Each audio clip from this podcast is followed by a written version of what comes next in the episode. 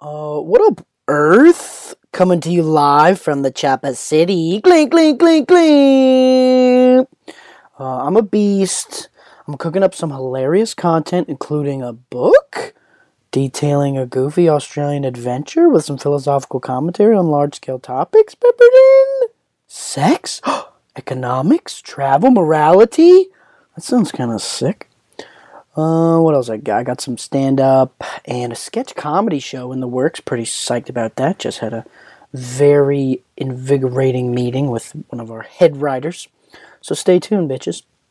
Here we go. Shout out to the Printers Wholesale Group for hooking us up with a little studio time for this episode. Sounds great. Dynamite sound quality in here. Super appreciative of that.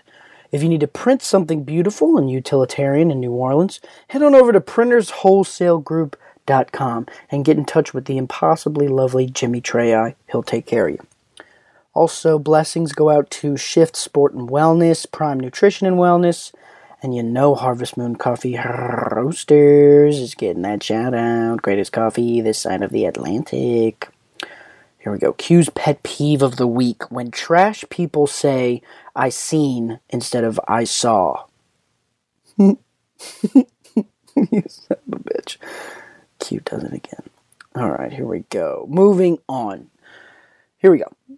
The knowledge of today's guest will completely be your M. My man, Connor Roberts, a fellow J, Tiger, Lambda, Savage.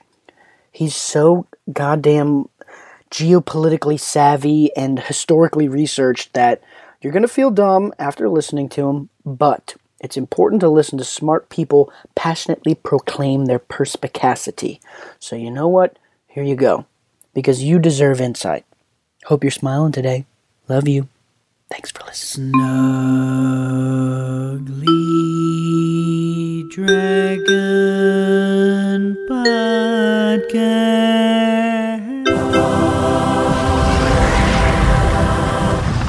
Got the Snuggly Dragon Podcast, episode 56, I think. Sitting across from uh, an old soul, an old friend, Connor Roberts. What's your middle name, Connor? Smith. Connor Smith Roberts. Why is your middle name Smith? Well, do you want the full story or the short story? I want the full, unadulterated, unabridged, So extended there version. is, like my dad's Special feature. great great grandma. Her name's Lucy Ann Smith. Her mom was Jefferson Davis's sister. Jefferson Davis, like the highway guy. Jefferson Davis, like Connor, you're gonna find out how abysmal my history Jefferson is, especially in the like, 1900s. the president of the Confederate States of America. the highway guy. Yeah. The highway. Jefferson Davis Highway. Eisenhower's the highway guy. The president in the 50s. No, I don't mean the guy who created the highways. I mean in New Orleans, there's Jefferson Davis. Davis. There's oh, a Parkway. Oh yeah, yeah, yeah. The Parkway guy, Yeah, Jeff Davis, and then right? statues and Anyway. history and stories and So why Smith? Good old sedition. Why, why Smith? Just seems like kind of a her boring name. great great grandpa. His name was Jedediah Smith, and he was a contemporary of Hugh Glass, the, the guy who Leo DiCaprio. He he he portrays that character, Hugh Glass, who was an explorer out west, Which Jackson movie? Hole, Wyoming, meeting Native Americans, fur trapping. Oh, in west in Wyoming. in his first Academy Award victory. Yes, Um, it's called the Revenant. The Revenant. Thank you, Connor. Um, okay, so I'm getting the feeling that your family is like a big history family. This doesn't just start with you, right? No, it goes back. You got a, But I a just- great great grandpa named Jedediah who freed the Like slaves. sixth grade grandpa, no, he died in an Indian raid, and I'm not actually even descended from him. It was his brother who was a doctor who went after him, but Indian or Native American? Native Americans. Did I say Indians? You said Indian, and you're Damn, like I usually say Native Americans, but I'm just trying to get move through this topic onto the next one. There's books you can pick them up on Amazon or whatever the fuck. Re Google me, bitch. Learn shit. no, but the best part is, is a lot of these stories are very unknown, but there's relics of them. There's evidence. There's The family eh, stories. yeah, and they no one's been able to tie them together. Until now. Yeah, my dad kind of pushed me on that path. Very cool. Do you know who William Maxwell was? Uh, do- are you talking about like the Scottish, or are you talking about you? I'm talking about not me. The Your reason dad? the reason I'm named William Maxwell, I want to say he's a physicist, and he invented something to do with electromagnetism, a law of some sort, and he's had a huge cock. So that's why you're named after me. I don't know. All right, where to even begin? Are I've you named so- after your dad? So yeah, my father's middle name was was William Ronald William Fisk, and I'm actually I'm not great like going like you you know Jedediah. How many levels up is that great Uh, wise? And there goes more than that. Because Uh, I only different parts of the family because that's only my my dad's dad's side. Then there's my dad's mom's side. Then there's my mom's dad's side. yeah. I I just saying I I only know like like I don't know my great grandfather's name. I know my grandfather's name, both of them, and then I don't know any levels up after that. Um, do you know any like about the whole? There's all these kind of programs trying to get, um, trying to show how everyone's related, kind of basically. Then they're trying to map the genealogy of like the whole world, pretty much. Um, do you know anything about those? Yeah, they've done a good job of that. Have you done that? I'm So like 23andMe at ancestry and shit like that. I mean like I, I, so I want to say 23 that's the andme was commercial version of it. 23andMe is a genome mapping thing, right? Yeah.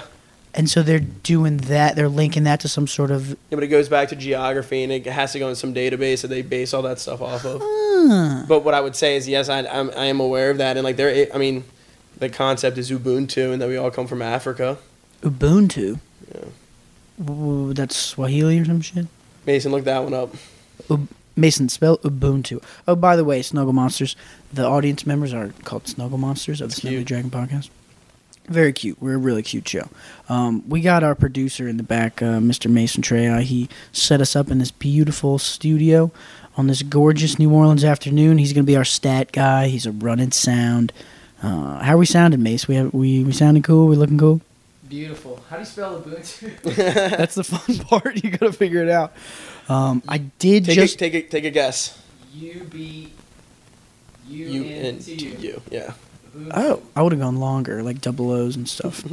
uh, I did just read uh, *Sapiens*, Yuval Noah Harari, Yeah. uh, which was super insightful, um, and it did read talk but I about. definitely know what it's about. Let's keep going. Oh, it's like a brief. It's like a layman's anthology. Is that a word? Uh, anthrop- anthropological survey, Yeah. just kind of like since humans kind of gooped into existence, what's kind of happened since then. It's it's really a wonderful a wonderful read and yeah it does talk about so we started in east africa and then we like meandered out and we hit like some europe and some asia and then we kind of separated into neanderthals and homo erectus or just different actual species of what i guess you would call hominids and then they're not positive about the ev- like the evidence and whatnot but maybe there was like mass genocide or maybe we like interbred or whatever. But then blah blah blah, and then and we all spread out, and we went to Australia, and I think the last place to go was South America through, which was really cool. I learned we went we went northeast Asia, across the Bering Strait, down into you know Canada, North America, and then all the way down, um, getting into the south by like Chile and and all that. Um, why are we talking about this? Because it comes back to the idea that we all started in Africa. Ah, okay, true. Well, Ubuntu. well, we did. Give what do we got? definition. Term What- meaning humanity, often translated as I am because we are, and also Whoa. humanity towards others. I am he, and you are me, and he is she, and we are all together. I guess it Cuckoo just means cuckoo. Do good. I guess it means. Well, here's the thing: we're all we're all the same thing, right? This is I always come back to this. Whatever's in charge of ConnorRoberts.com, whoever's running that website, is is reporting to the same CEO that's running Beef.net over here. Oh yeah. Like what? Like Shiva invented you and freaking Marduk invented me? like come on. Like when it comes down to brass tacks, we all got to we all just and we're we're up on the same one thing, right? Yeah. So why don't we all act like we're on the same team? Is it because we get too caught up in our Because we're meat ego sacks. and our fear and desire? We're highly Um, capable meat sacks that are easily manipulated through emotions Yeah. and mis and misguided concepts of like civility. I blame a lot of mass media as well. I think a lot of confusion comes from there. Um, comparing yourself to a movie star every day, probably not a good idea, right? Maybe it's all about being content with what you got, taking the good with the bad, the yin with the yang, and just trying to like make some order out of the chaos, Yeah, that's but not you- too that's much. The only way that's how you survive in a modern world. That's how I'm surviving, Connor. I'm trying, trying to find that balance. Um, I, ca- I, want to talk history. I want to do one segment called Fun Known Facts, Cool. which is just interesting little quips that I'm sure only you know about. Um, I kind of, I, I think this has been explained to me before. Let's just start here. Why did World War One happen? Dude, well, it's well, you're coming on like a hundred year anniversary of World War One, and you're seeing the modern world spread out of that World War Two as a direct result, and the dominoes fell because you know Europe was in a, a long time of peace for the first time in a long time after all the hundred years wars and the thirty years wars about the breakdowns of the religions and genocides. Yay for Europe! Well, they had peace, and then the last war was between France and Germany, and they built up this system of allies against each other then those ally systems get triggered in the in the Balkans when Balkans. What are those? the Balkans are like the the mountains of Serbia, Montenegro, Croatia, Okay. like that southeastern mountains, very rich in grains. And think I've been there, actually. Yeah, I I'm think embarrassed. Yeah. Like Beautiful. Split in Yeah. Dubrovnik. Yeah, right east of there, Oh, well, I feel like a son of a bitch. Well, cool. Continue. and um, very strategically important. Well, they tried to assassinate Archduke Frankfurt, and then they actually ended up killing him. What year is this ish? 1914. Okay. And then the- when the like the the triple alliance like Russia, France, Germ I mean Russia, France, Britain falls against Austria, Prussia, you know, Germany and they And they were just at war for like four years. religious well reasons like economic, political, religious, or like what? Why the hell? What's going on? Is it just super fucking complex and just goes back over Yeah. and over and over? It's sad because like the gruesomeness of humans. It, like if you ever go like. I've been to some of these World War sites, and I was lucky enough to be there on the hundred year anniversary of some of them when I was in Europe right after graduating college. Sup? LSU The Tigers. bruta- yeah. Go Tigers, Shout out whatever. Lambda Chi. The brutality of humans, the willingness to take everything that we've developed and figured out, and then use it to brutally murder each other Yeah, and go at it for like extended periods of time. by the millions. Dude. And like, and then you can convince men to do that to themselves, to like watch their brothers do it with them, to go and kill people who are exactly like them. They just live on the other side of a line and speak a different language. But it's their brothers too. Oh man, it, it kills me. it's it's crazy. I remember you, and we're gonna jump around a lot. I'm sure. I'm, I'm good with that. but I remember you were like pretty pumped to be an American, and then you kind of just learned a lot about the history of kind of the genocide. I mean, is that what we're Yeah. saying? It is like, Yeah. did Britain Britain kind of screwed up the whole world? yeah, didn't they they? I so I just learned coming from Australia. I just learned that like about the same time that the United States stuff was happening, they were Captain Cook was zipping over southeast, and like, oh my God, those people just just said, "Hey, everything's mine," and and you're all gonna die.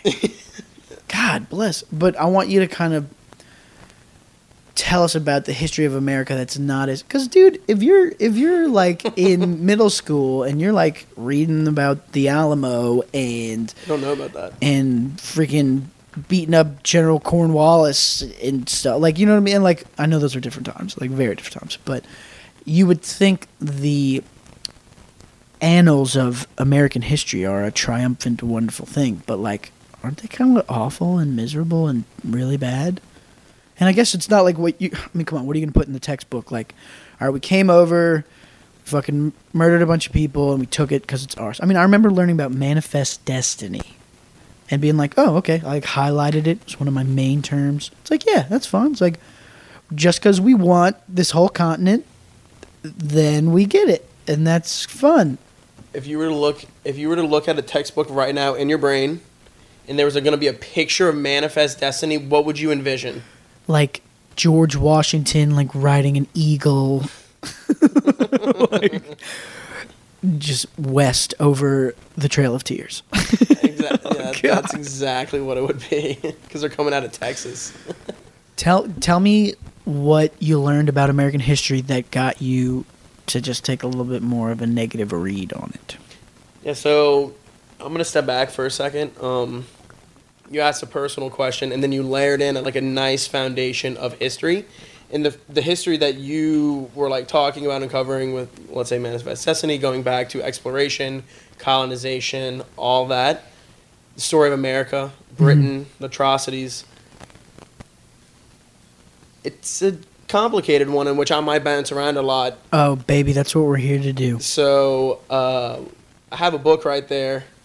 I wrote nothing in it prior to this, but feel free to like open it and like write down any like questions or anything like not just questions, but things that like you know you know you want me to focus in on. You can slide it over to me and I can like see it and we can just keep Okay. going. I mean, and of course always interrupt because you know these are your, this, you know this is your show and everything, but Dude, we're free forming. We're just I kind of love going. it. I love it. I like to talk. I think there's a higher truth found in talking. I think that's one of my bigger beliefs as a person. I think you can't really quite articulate your thoughts until you speak them. Oh yeah, and there are things that you know that I do not know, and that only gets us further when we bring a collective together. I'm with that. I think just something super important that I heard articulated recently is like treat everyone like you have something to learn from them. Even even dumbass, you know, jabroni over here is just mouthing off. It's like if you got to sit there, what can I learn from this guy? Maybe it's how not to fucking act, right? Maybe it's a negative example, but you're gonna become so much more powerful if you're just open minded and you listen, right? Yep. Oh, b- big time. Every great teacher has always claimed to be a student. That's something to always like think about. And if your cup is full, hmm, you're gonna be get- getting tipped over real soon. Oh, And- sound like Joey Giglia. By the way, I am you're radiating off of him right now. I I- love I that bet. man so much. Like I am so excited for him to come back. Like He mentioned you specifically. Oh, like, dude. I cannot wait to talk to this young man. I love I love Joseph. he so he's got this freaking energy that just wraps you up in a warm blanket and, and It- just makes you feel. it wraps everybody up. So there's He's like so people- contagiously even charming, continents away, he wraps you up. unbelievable guy. He's like the internet. So he was on the last episode of the podcast. Nice. Him and Kron. Oh, in Korea. Uh huh. Oh, I would love to hear that. I'm gonna go back and research that. Um, so can we go back to the initial point? we're back. So I was patriotic in the sense that like American history is honestly propaganda. Like the stories of Paul Revere and like some of these war stories. I heard Paul Revere was bullshit. It is. He was arrested. He was caught. I heard it was like was- a bunch of other He dudes. was caught. Yeah. But his name like rhymed the best or something. Well, well, right? this is the deal. Is like all around the Civil War. There these, Gary Stanowitz and you know Dylan There weren't O- any- Oglechku there weren't any and Paul there. Revere. because they were all Protestants. yeah, true. I'm just thinking I'm of words that are difficult to uh, to rhyme with. But Yeah. continue. So that's propaganda around the Civil War, where the idea of uh, certain Ah. songs and people, by uh, William Wadsworth Longfellow, like they're writing these patriotic. Dude, I memorized that whole poem when I was in fifth and grade. it's and it's like the Midnight Pa- Ride of Paul Revere. Listen, my children, you shall hear the midnight ride of Paul Rebeef. Uh, no, I'm just kidding. That, should be your next Halloween costume. Paul Revere. Paul Revere with the No, wooden teeth and Paul Revere. I heard little was like silver, the little silver pot filled with cocaine. just rolling through the city on a horse really fast and loudly. That'll The go over. British are coming. The British are coming. with a bell. Was what was up with Paul Revere? My So that's propaganda. He was That's in what a bar, I was getting at. right? So like if you if you go through American good, we got we were graceful enough to have a really good pub, you know not public but education. All I'm thinking three of us, Dr. We all went to the same schools for a long time together, and yeah, great teachers, great teachers that like w- different tactics, different ways. But I was definitely inspired in my language arts and social studies classes, and I learned a lot, and I carried it into college, and like I truly felt that there was like a passion, like a truthfulness to America, to like the idea of rebelling, like for what you believed in. well, how do you feel about taxation without representation, representation. across across the globe? How do you feel? Do you think that was justified that we shouldn't have to pay taxes? No, but in the end, it all came back to the colonists being very greedy versus the mother country, which was also very greedy. But the colonists were being greedy because everything they rebelled against was because they wanted to make more money. I mean, this was a this was a system founded on slavery. Right. They, didn't raking in profits. They wanted to stop mm-hmm. paying their piece. They wanted to pay to. They wanted to trade with France. They wanted to trade with Spain. It was closer. They didn't have to ship it And they're on the front lines and all just because of mercantilism and the fact that it was founded as companies under the king, under charters like a government, the colonists had to report to the crown. In which, if you want to talk about this, going back to the original atrocity, the London Company, just like the Virginia Company, which founded Virginia in 1607, Jamestown, the London Company started the East India Trading Company, and they were able to go out to the Spice Islands, the southeast of Philippines, India. I've watched my Pirates of the Caribbean, and Yeah, they so are bad guys. the funniest thing about that is those pirates, they there was piracy terrible in those oceans at the foundation of the Silk Road. Because that's what it all comes back to. Silk and the riches of Asia. So Silk Road. Road. there's piracy all across India during the Islamic expansion when everything is falling apart. But in like the 1200s, when Genghis Khan, I was about to say Silk Road is like long, old school. yeah, long, but in this in the span of meat sack evolution, it's a blink. And what we'll say is, is that the Silk Road was in a time of disarray and there was piracy. Well, in the 1200s under Genghis Khan, he wrangled in. What he did is he brought those pirates to the table and he said, "Why can't we all make money?" Speaking of evolution, he massacred people to where their their like genetic makeup, like step people, disappeared. He also. 13% of the world can be traced back to his lineage. Like, I'm not even that. kidding. No, I heard Serious. that. Yeah, and his grandpa. So like, Keep going. Let me just finish this story, I promise. The here's what here's what's gonna happen. You're gonna like be blasting through, and I'm just gonna pick out silly stuff and like go around, but just keep fucking fireballing. I just want to. I just want to get to this point because I feel like it's just like what the fuck is going on. The British show up in the name of capitalism by a company that was signed by the king. I mean, the queen, Queen Victoria, paid for by the queen, going out under this idea of free trade. But they're a state-sponsored, state-funded Mm-hmm. exploration group, and they show up in the Spice Islands to get pepper, literally pepper, to bring that back. We're talking Christopher Columbus, like No, after this is like the 1540s. So Christopher Columbus has already gone west. geographically. I mean, like We're- Spice we're Islands are. Where are the Spice Islands? What is that? The Philippines, Oh, okay. uh, Borneo, like all off that, that eastern chain that leads to Australia. So during the Ice Age, all that water was down, and you could walk between them. That's how the like original Aborigine people get to Australia. And then when the glaciers melt, the water rises, and people go to the high spots, and that's And how you get islands. Yeah. And that's how you get the people of Australia before the British show up. Have you ever been over there? No, I haven't, but uh, I will one day. I just have been waiting for like to mature my travel. Smart. Yeah.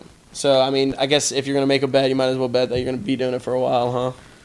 Yeah, definitely. Face that inevitable reality with you know the brutal facts. Jeez, Louise. Um, Where was I? The British. They show up with wool, and these islanders are like, "We don't want that." So you know what they did? yes, you do. They stole it. They were the first people to bring piracy to those oceans in 300 years, 348 years. The British stealing the spice. Yeah, because under Genghis Khan, that ocean, those pirates, they all turned to just happy traders with, you know, m- massive parties and riches just because it, there was money to be made. Mm-hmm. But they wanted in, and they didn't have anything to get. So then they got that cargo, and guess where they went? To where the French had already established and landed, and they show up with a document with Queen Victoria's signature on it, and they say, This "Oh, is free ours." trade, free trade, capitalism, free trade. You should trade with both of us." And the French were like, "Get the fuck out of here!" Like, you know how many people have died trying to get here? Wars, everything. Where now there's colo- like colonialism. This is like the 1600s. Where? India, the west coast of India Oh, okay, okay. or the southeastern tip. There's like these places where they settled close to each other, and these were little trading outposts that these capitalistic empires grew off of for hundreds of years. And then then we get to modern America. Then we get to the idea of mercantilism, capitalism, this idea of free trade. It was founded on piracy and a state-sponsored group. Right. It is the, the- biggest hypocritical endeavor in the world. but it has the potential to serve everyone. Like under Genghis Khan, when everyone says we can have enough, the balance, the way, the middle way. But no, can't. You got to have everything, and you got to screw everyone over in the middle, even enough to go to, to trenches and kill each other over it. Yeah. It- dude, uh, humans are wild.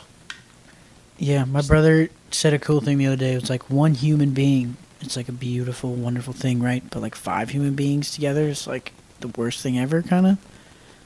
Depends on those five people. Yeah, unfortunately so. Well, yeah, I was gonna ask you about like kind of fun conspiracy theories you yeah, think there's a bunch in there. but like you kind of seem like America was founded. You think capitalism and as of in and of itself is a conspiracy?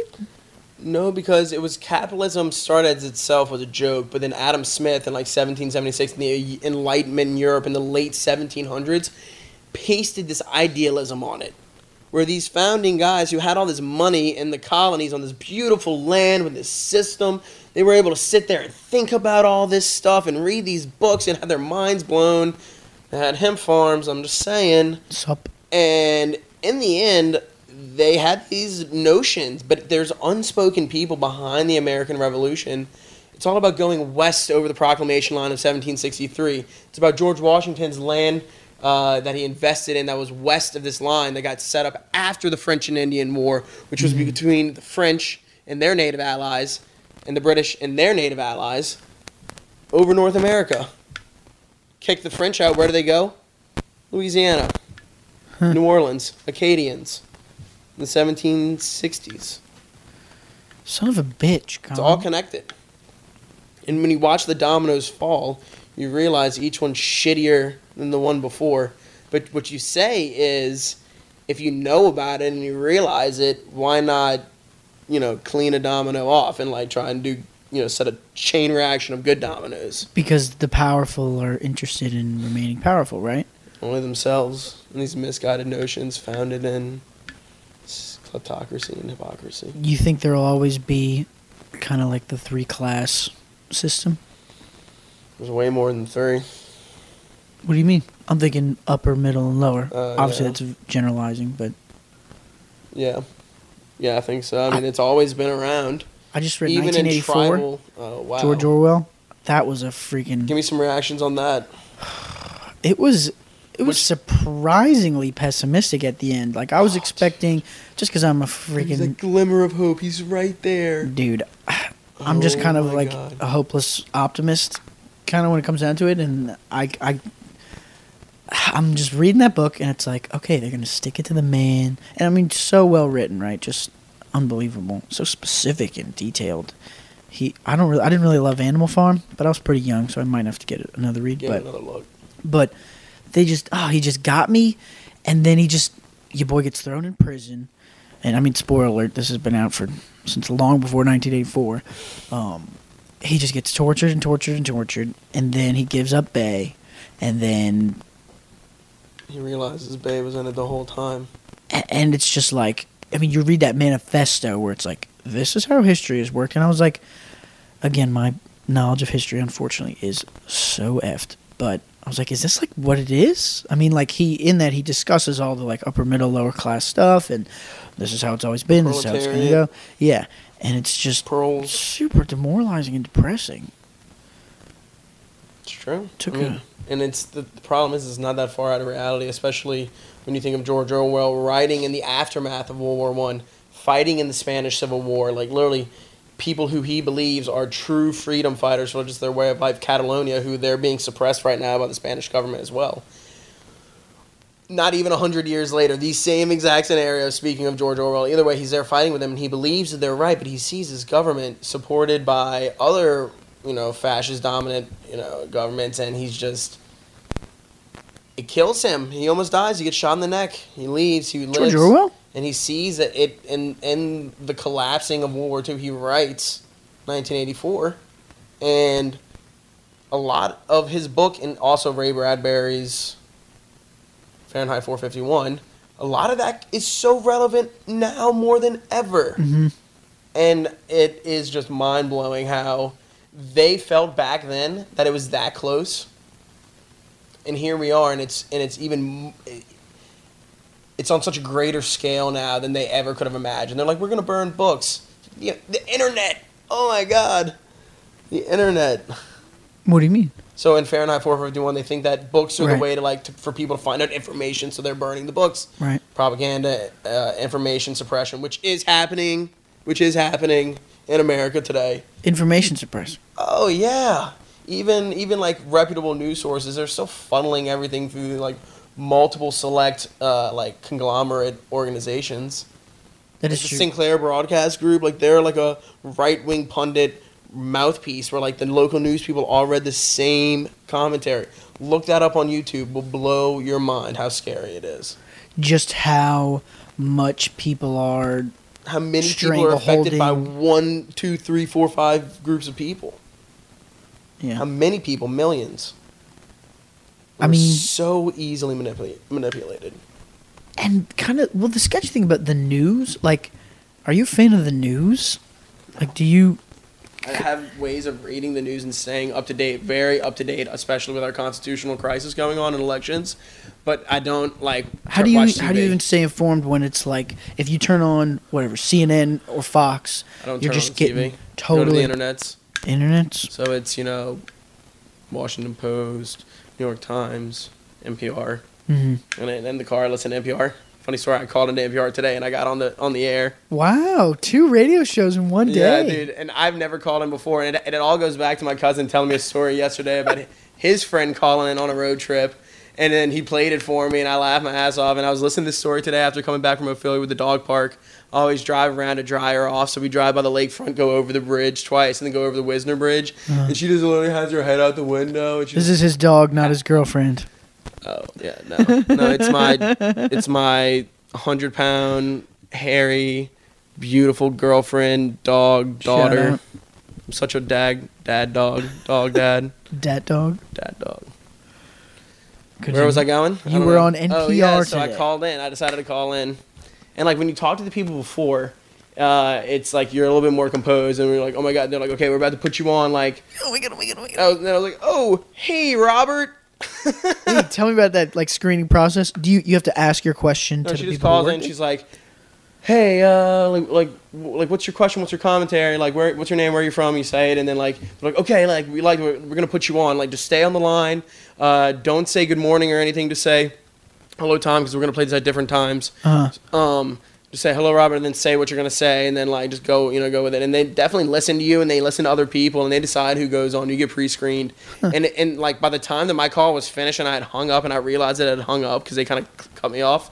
Uh, I was still hearing the tail end of it. On the radio. Yeah, and it's actually hyper relevant to everything we're talking about. Wait, right doesn't now. that mess up the feed when you have the microphone Yeah, but when, and when the I'm talking, speaker? I t- when I'm talking, I turned off the radio. So then I hung up and I realized I'm like, oh shit, and then I turned on the radio and then I hear my voice. a couple I'm like, seconds "Oh, delayed. Wow. Yeah, Wait, so, they- what did you? What were you trying to talk about on NPR today? So there's this guy. His name's Robert Siegel. He's awesome. He does on point, and they're talking Great with voice. with a yeah with a Yale. He's a legend with a Yale history professor who just came out with a book who is killing it. Very very smart guy, and I was just listening to it. and I was agreeing with it, and then then he's like. After talking about Russia and how they're like meddling in you know Europe and they're trying to create a weaker state because Putin yesterday said that he wasn't trying to support far like radical right groups or he wasn't trying to destabilize the EU, which is total bullshit. he destabilized America. He is literally You got to give us some six to midnight right now. You got to give us some inside scoop about the the Trump Putin Dude, stuff. that is that. So that is so infinitesimal. It's like literally clouding the damage that he's doing to like the way that Americans think, to the way that Westerners think about their democracy. He's literally got me riled up versus. Yeah, look at you, you're who- sweating. Uh, I'm not sweating, no, I'm being. I can say whatever I want because no one can see that. Connor, your shirt's coming off. dude. I thought I thought your shirt would be off just saying that. It normally is, but um, I wanted to wear my Lambda Chi shirt. Uh, you didn't give me a compliment on it yet, but Didn't even notice it because it's like really faded, which is a little Tanner Ash tight. Beach Bash. Nice. I, I was looking at my clothes yesterday, and at the very bottom of my drawer is the first one, the dark blue. Oh, watermelon bust. No, the, The Tanner T-Ash Ash Bash. Beach Bash, the blue one. Did you design that, or was that John? No, that was John. John did the first one, which was honestly better shirt. Yeah, but I have that. Like that was like the one I didn't give up, and everything else I gave to Cortland. All right, there you go. God, there's so Where were much. we? There's so much to get into. I want to know. You you were talking about before the education system and how we don't want smarter people or like we don't want to improve it in our like children's education and stuff today. We're just pumping out factory kids. I mean, what what the hell's going on? Are we just is just the people in power are just trying to remain in power so they want other people to become stupid? It does seem like the education system is kind of in America pushed aside and like teachers don't get paid nothing. There doesn't seem to be much incent- incentive incentive um, which sucks because shouldn't like the really smart, gifted people be teaching our youth? Should be like writing these points down so that when I talk about it, yeah, that's like it's in the schools that like the charter snaps. schools snaps is like to show you have appreciation when people are talking, but you're just like silently recognizing it. Okay, that's ghetto. I like that. Snappies. It's cool. So, Not so like I- if I could be, if I could be writing it down, like I could be It's like coming back to. so, finish your last your last point. I, no point. It's a question about. Please comment on the nature of education in America Yeah. today. So America at its foundation was very rural, and your education was rural based, like regionally based, mostly survival. Then now let's fast forward through it. World War II, modernization, urbanization, integrations, desegregation, all of those shins. What I, I was about to say. Could you keep up with those shins? Uh, yes. Okay, I got two right here. That was lame. That was so lame. So, uh, the schools in America went towards state-based, funded with like data-based regionally on the amount of funding they got from the federal government versus what they could do. So they were teaching. Um, they weren't teaching evolution; they were teaching creationism. They under they didn't teach second languages, and this is in the 50s and 60s when the education is restarting in the modern times. They were teaching creationism in the '60s. They s- teach it today No. in Louisiana, all over the South. Yes, Texas, where all the te- where all like the textbooks are made. versus evolution. They don't talk about evolution. Yes, Kentucky just passed a thing that says they don't have to teach evolution. Oh my god. So, dude, the things that we were talking about earlier, I would say like 40 to 50 percent of America would say outright they don't believe in that because they were founded by Protestants. Dude, that's why I corrected you earlier about saying the Jews like they weren't here. It was Protestants, which they were so radical they got kicked out of Europe. Which Europe was so radical they had fought for hundreds of years about it. and everything we're talking about is so connected. Just saying Yeah. Well, keep going. because we were talking about those wars. And here it is. So we're in the 50s, 60s. Germany, there's a student revolution in the 60s. They decide that they're going to redo their education system. They're going to make sure that everything is systematic. Why? Student, because they had World it's War II. it's free. Well, it's they, they went towards society.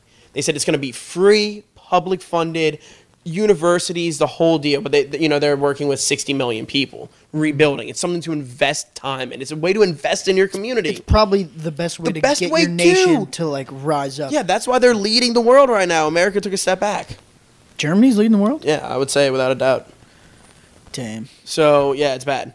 And there's more counselors in schools. It's free. There's food. It's healthy. They recycle. They teach them like how to be a citizen. They teach them how to be a, a person in society. You take tests along the way that you either go into a trade or you go into high school and then you go to college. Like it is a societal based. You, you learn other languages. There's cultural exchange programs.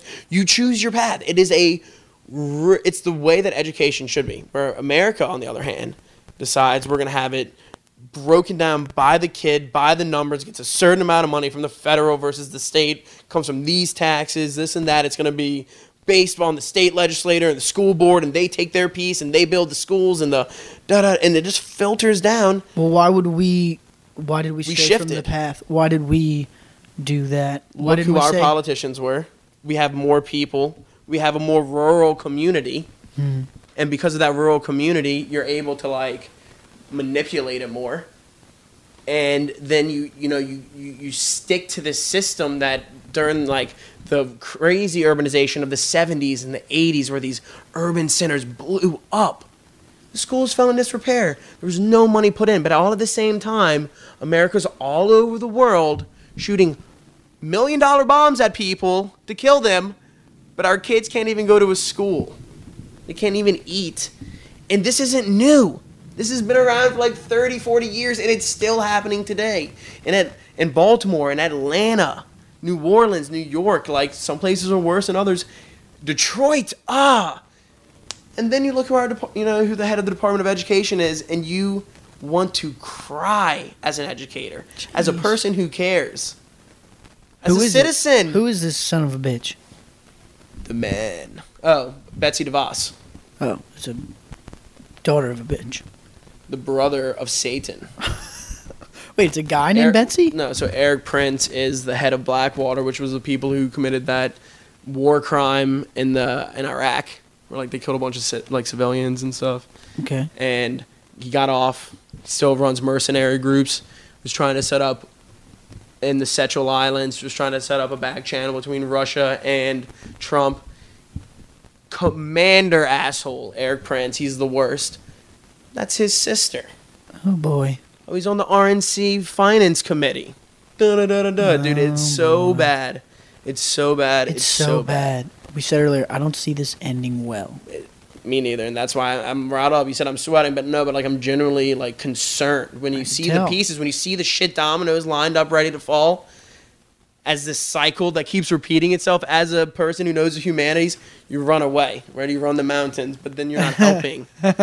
exactly. Don't you? Do you sometimes get to the point where it's like everyone else kind of sucks enough times to where to where God, can I just go do my own thing? But it's like, no, don't we have to? Don't we have to fight to help? I struggle with that every day. Can can we not just disappear into our our own psyches and just try to enjoy our lives? Don't we have to? Don't we have a duty to make the world a better place?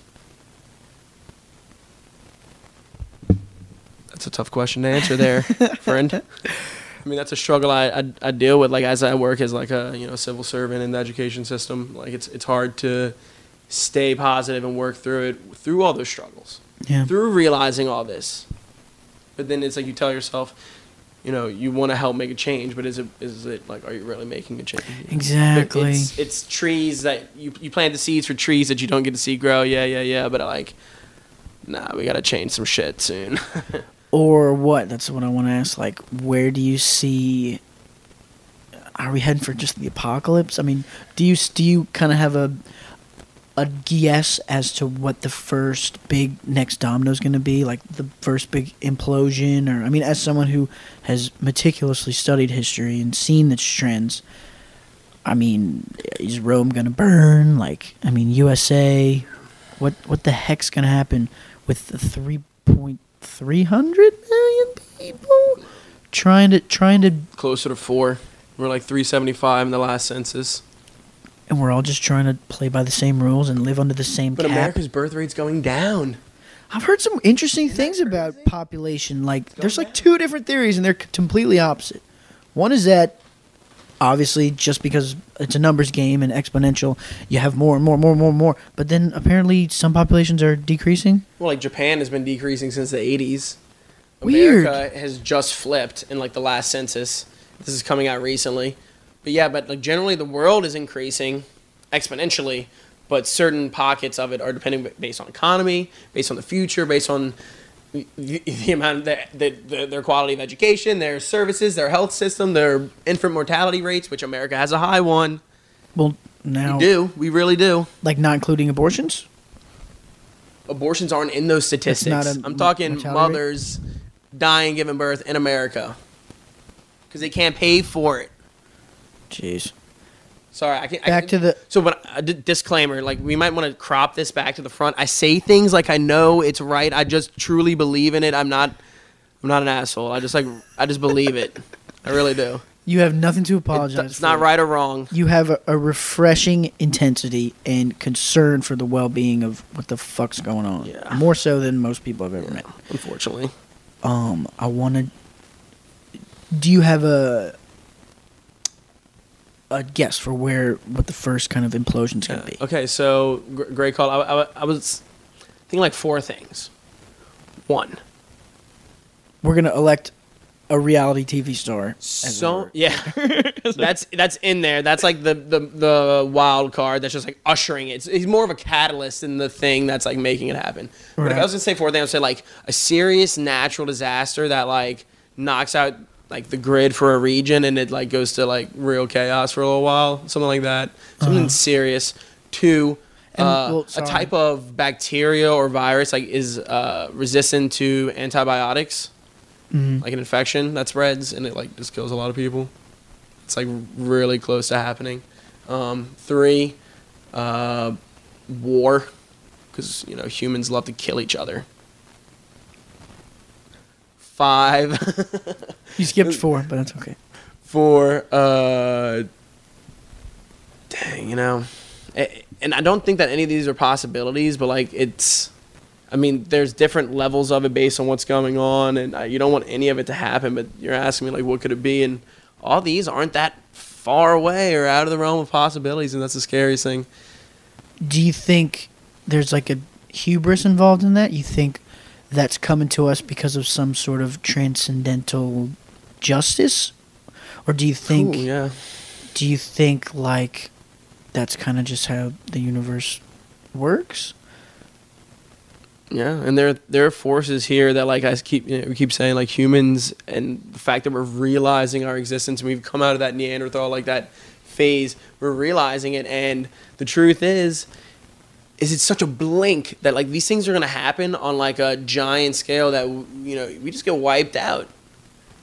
Yeah, and we have another like three and a half billion years of sun left, right? Yeah, well, so that's like, inevitable, but so- that's not, you know. The only thing that causes extinction like events to species are natural events, cosmic phenomena, massive climate change, uh, geological disasters, planetary events, whatever. Or invasions, or the rising of a certain species that destroys which Amer- uh, thousands of the other ones on Yeah. the planet. I was said America, which human human beings, Homo sapiens, are one of the only species that actually caused the extinction of completely different species. Yeah. So like we killed birds, animals on the sea, insects, like we kill everything with our lives.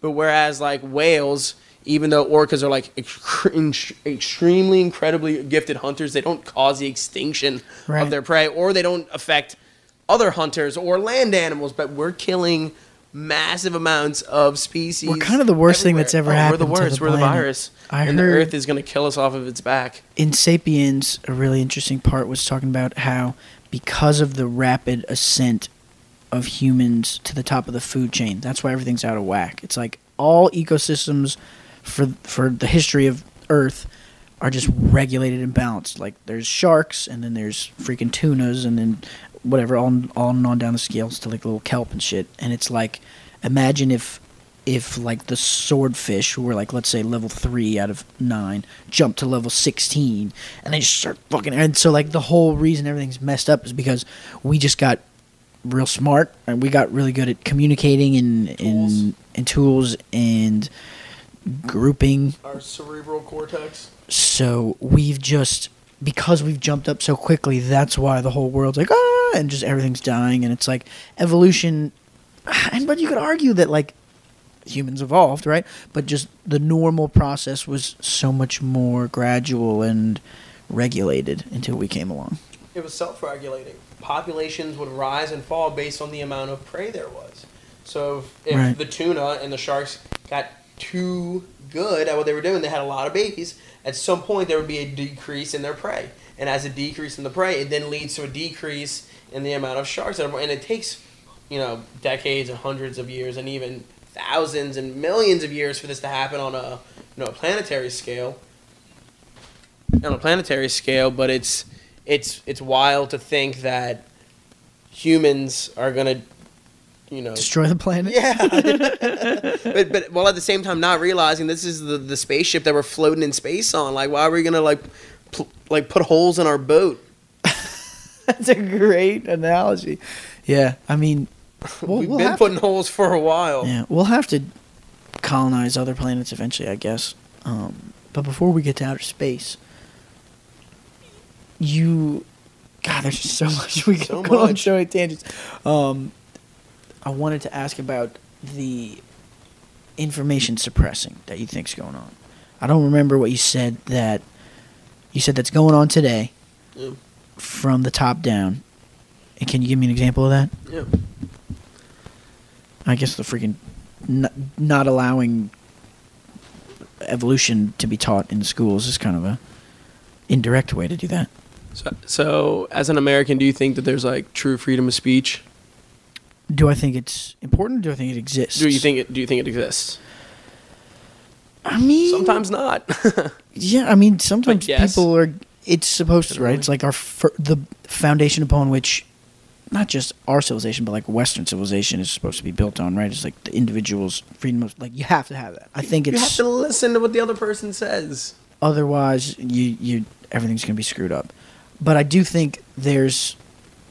I mean, people are won't be allowed to talk in certain areas, and like with all the political correctness stuff coming in, and it's like you can't exactly say whatever you want. I don't know. Why do you? No, ask? you're right. So I, I ask because uh, it's one of those things that as an American you think that you like you hold that to be true. You're like, oh yeah, there is freedom of speech in America, and there is.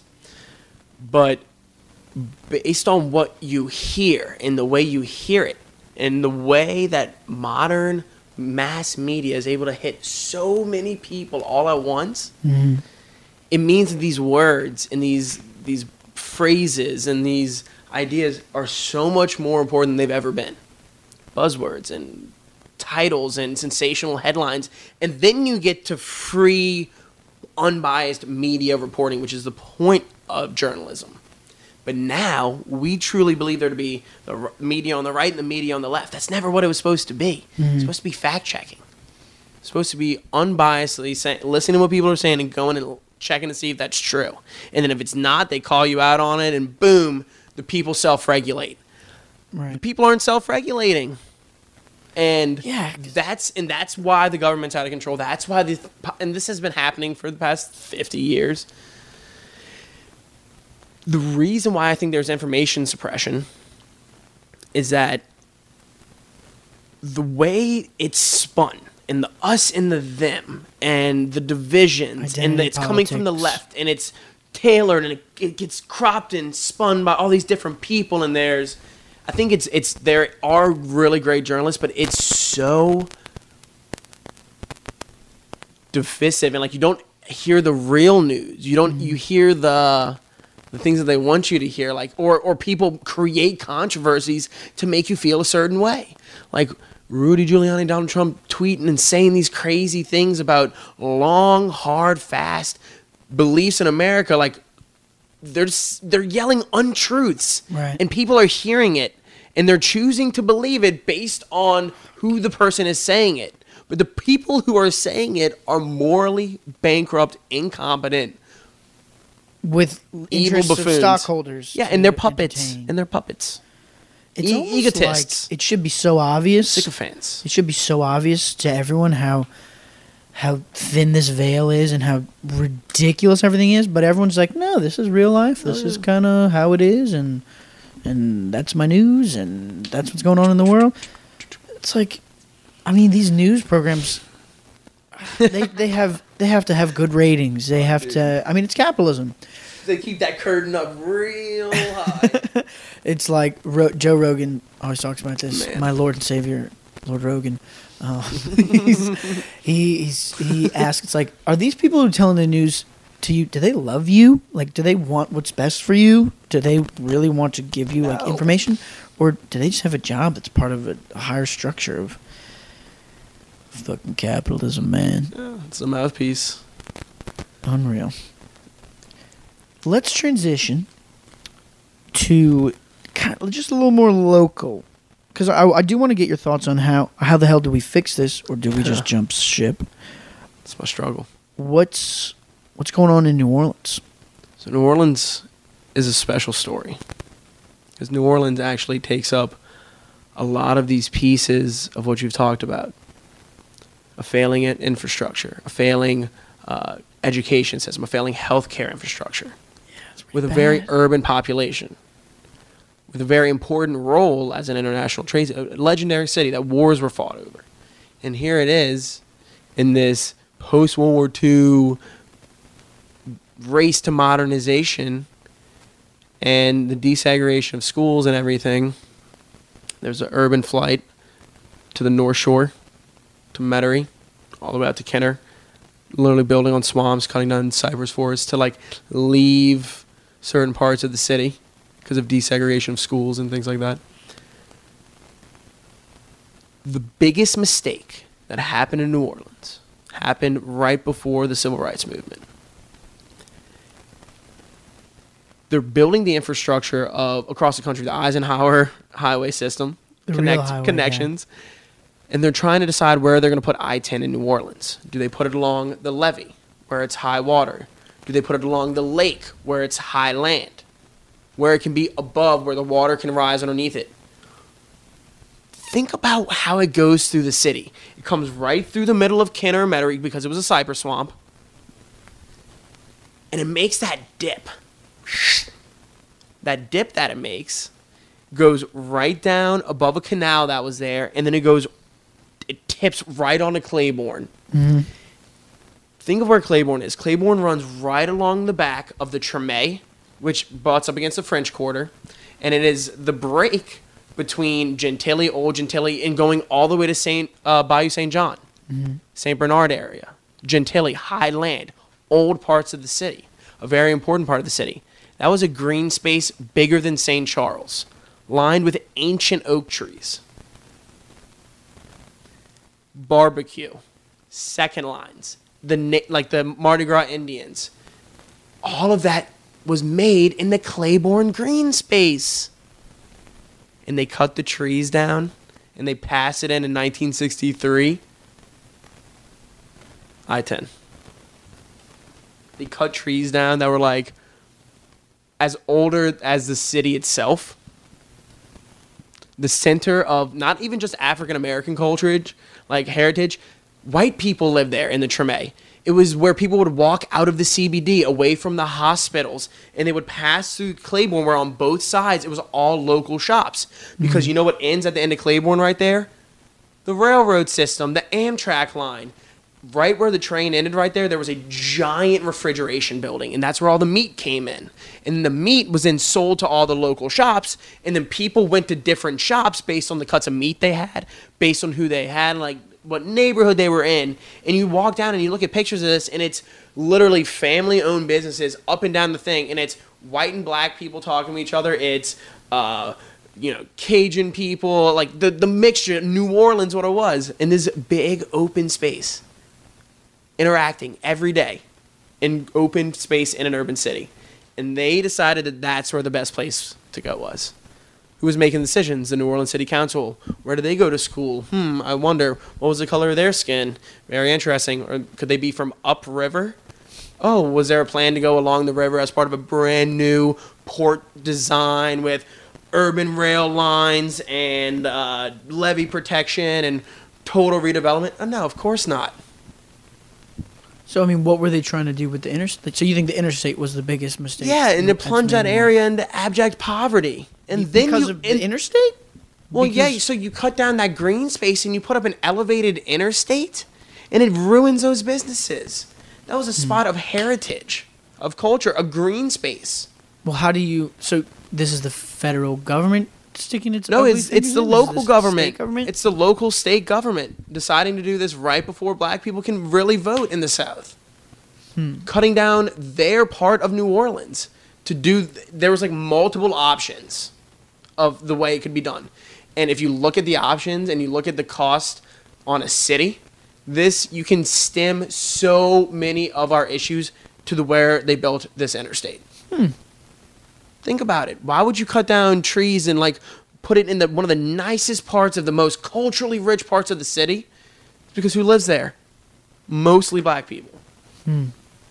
And the other options are where mostly white people live. And y- you can argue that that's pushing it a little bit too far. Either way, it was a dumb idea. How do you know all this stuff? You're so freaking smart and research. Well, it, well, it's there. I mean, if, if you stand in a spot and you look around and you say, "Why is that there? What was there before this was here?"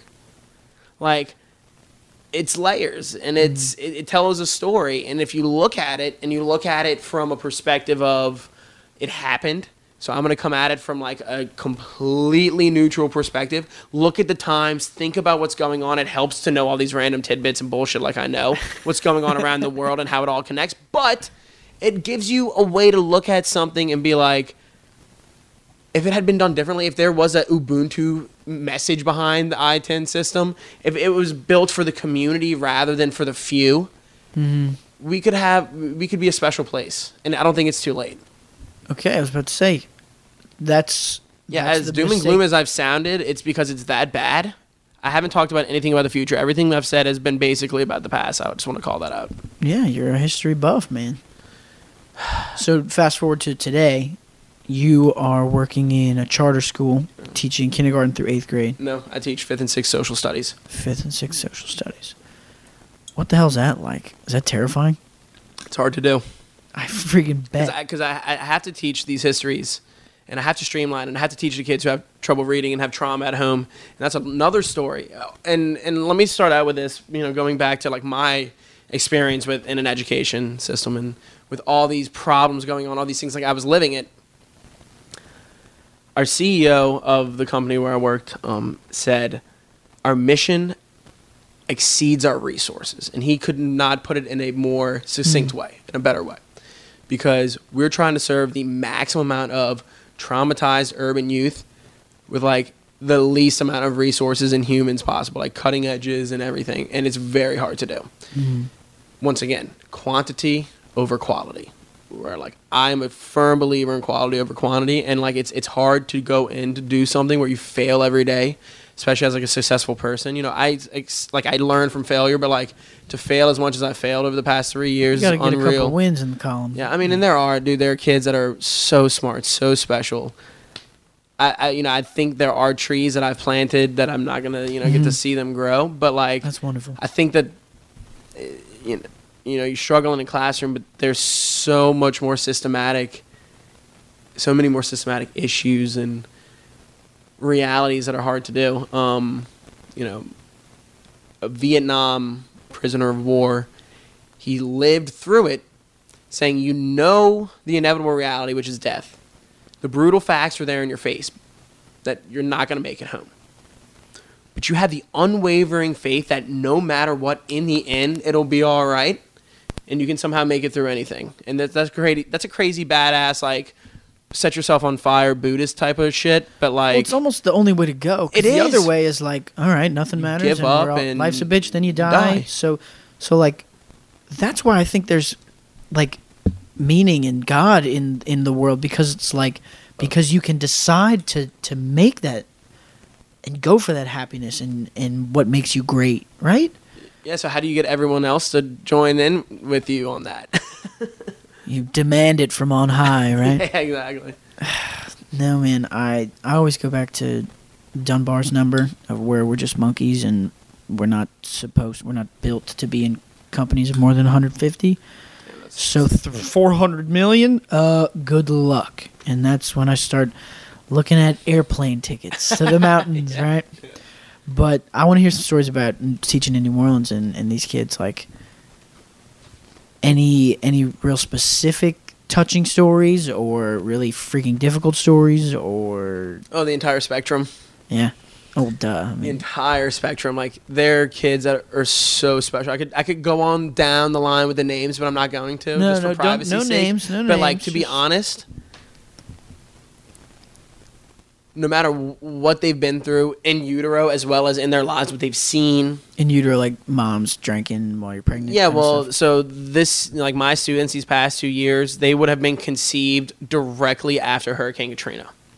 So like the Wow. sperm and the egg mated in like very early 2006, and they were born within that frame. whoa And not knowing they're pregnant, displaced, stressed, dehydrated, not necessarily born at the convention center, which one of my students was, but just all the conditions for pregnancy are terrible. and all that gets transferred on the baby, and then that baby is born into a home with no father, an unhealthy diet, not the right nutrients, and not to mention drugs and like every crazy thing you can imagine. But then there are kids who are loved and taken care of and have beautiful grandparents and everything you could need, and they're healthy and they're amazing. Mm-hmm.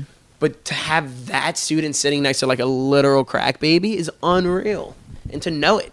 But that deep down belief that in the right scenario, in the right space, in the right motivation, it can learn side by side. Mm-hmm. But in New Orleans, with these urban populations, it's saturated. Like it's too much of this trauma infused urban lifestyle.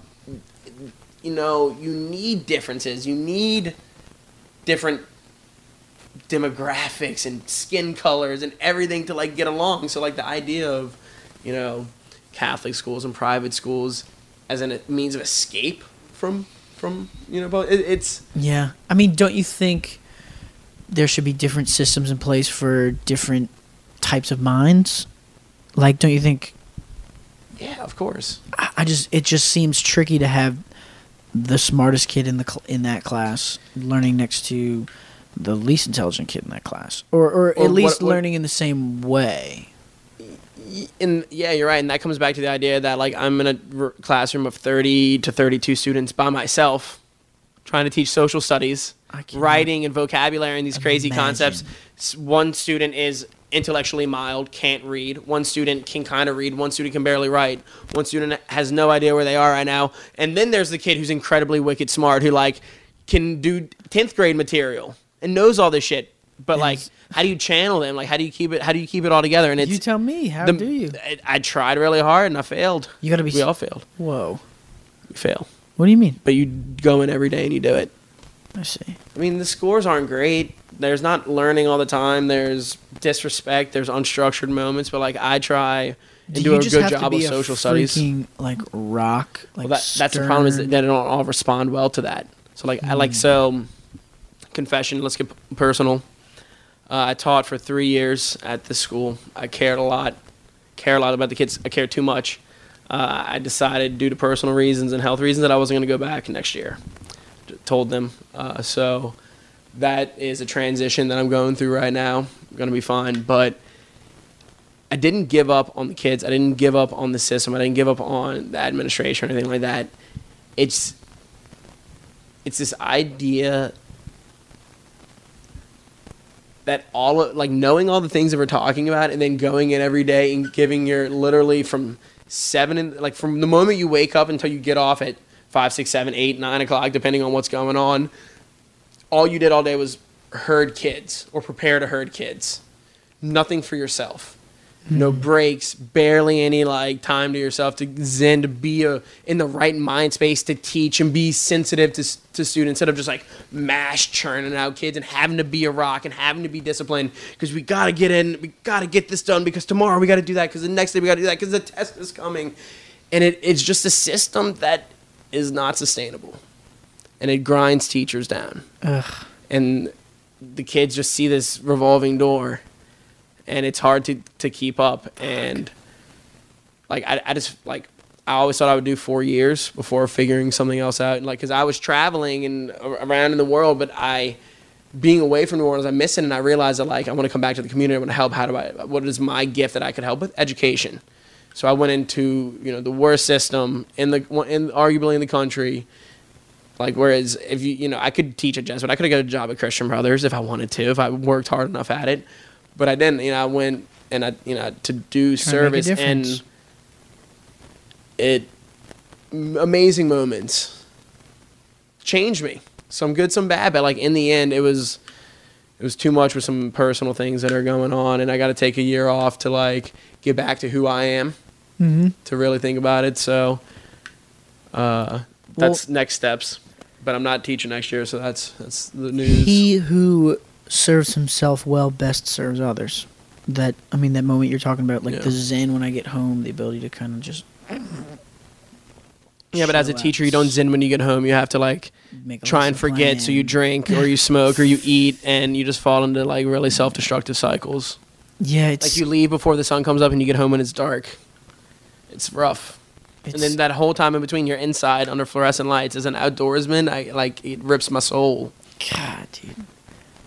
What what was the most important thing you think you left on those kids?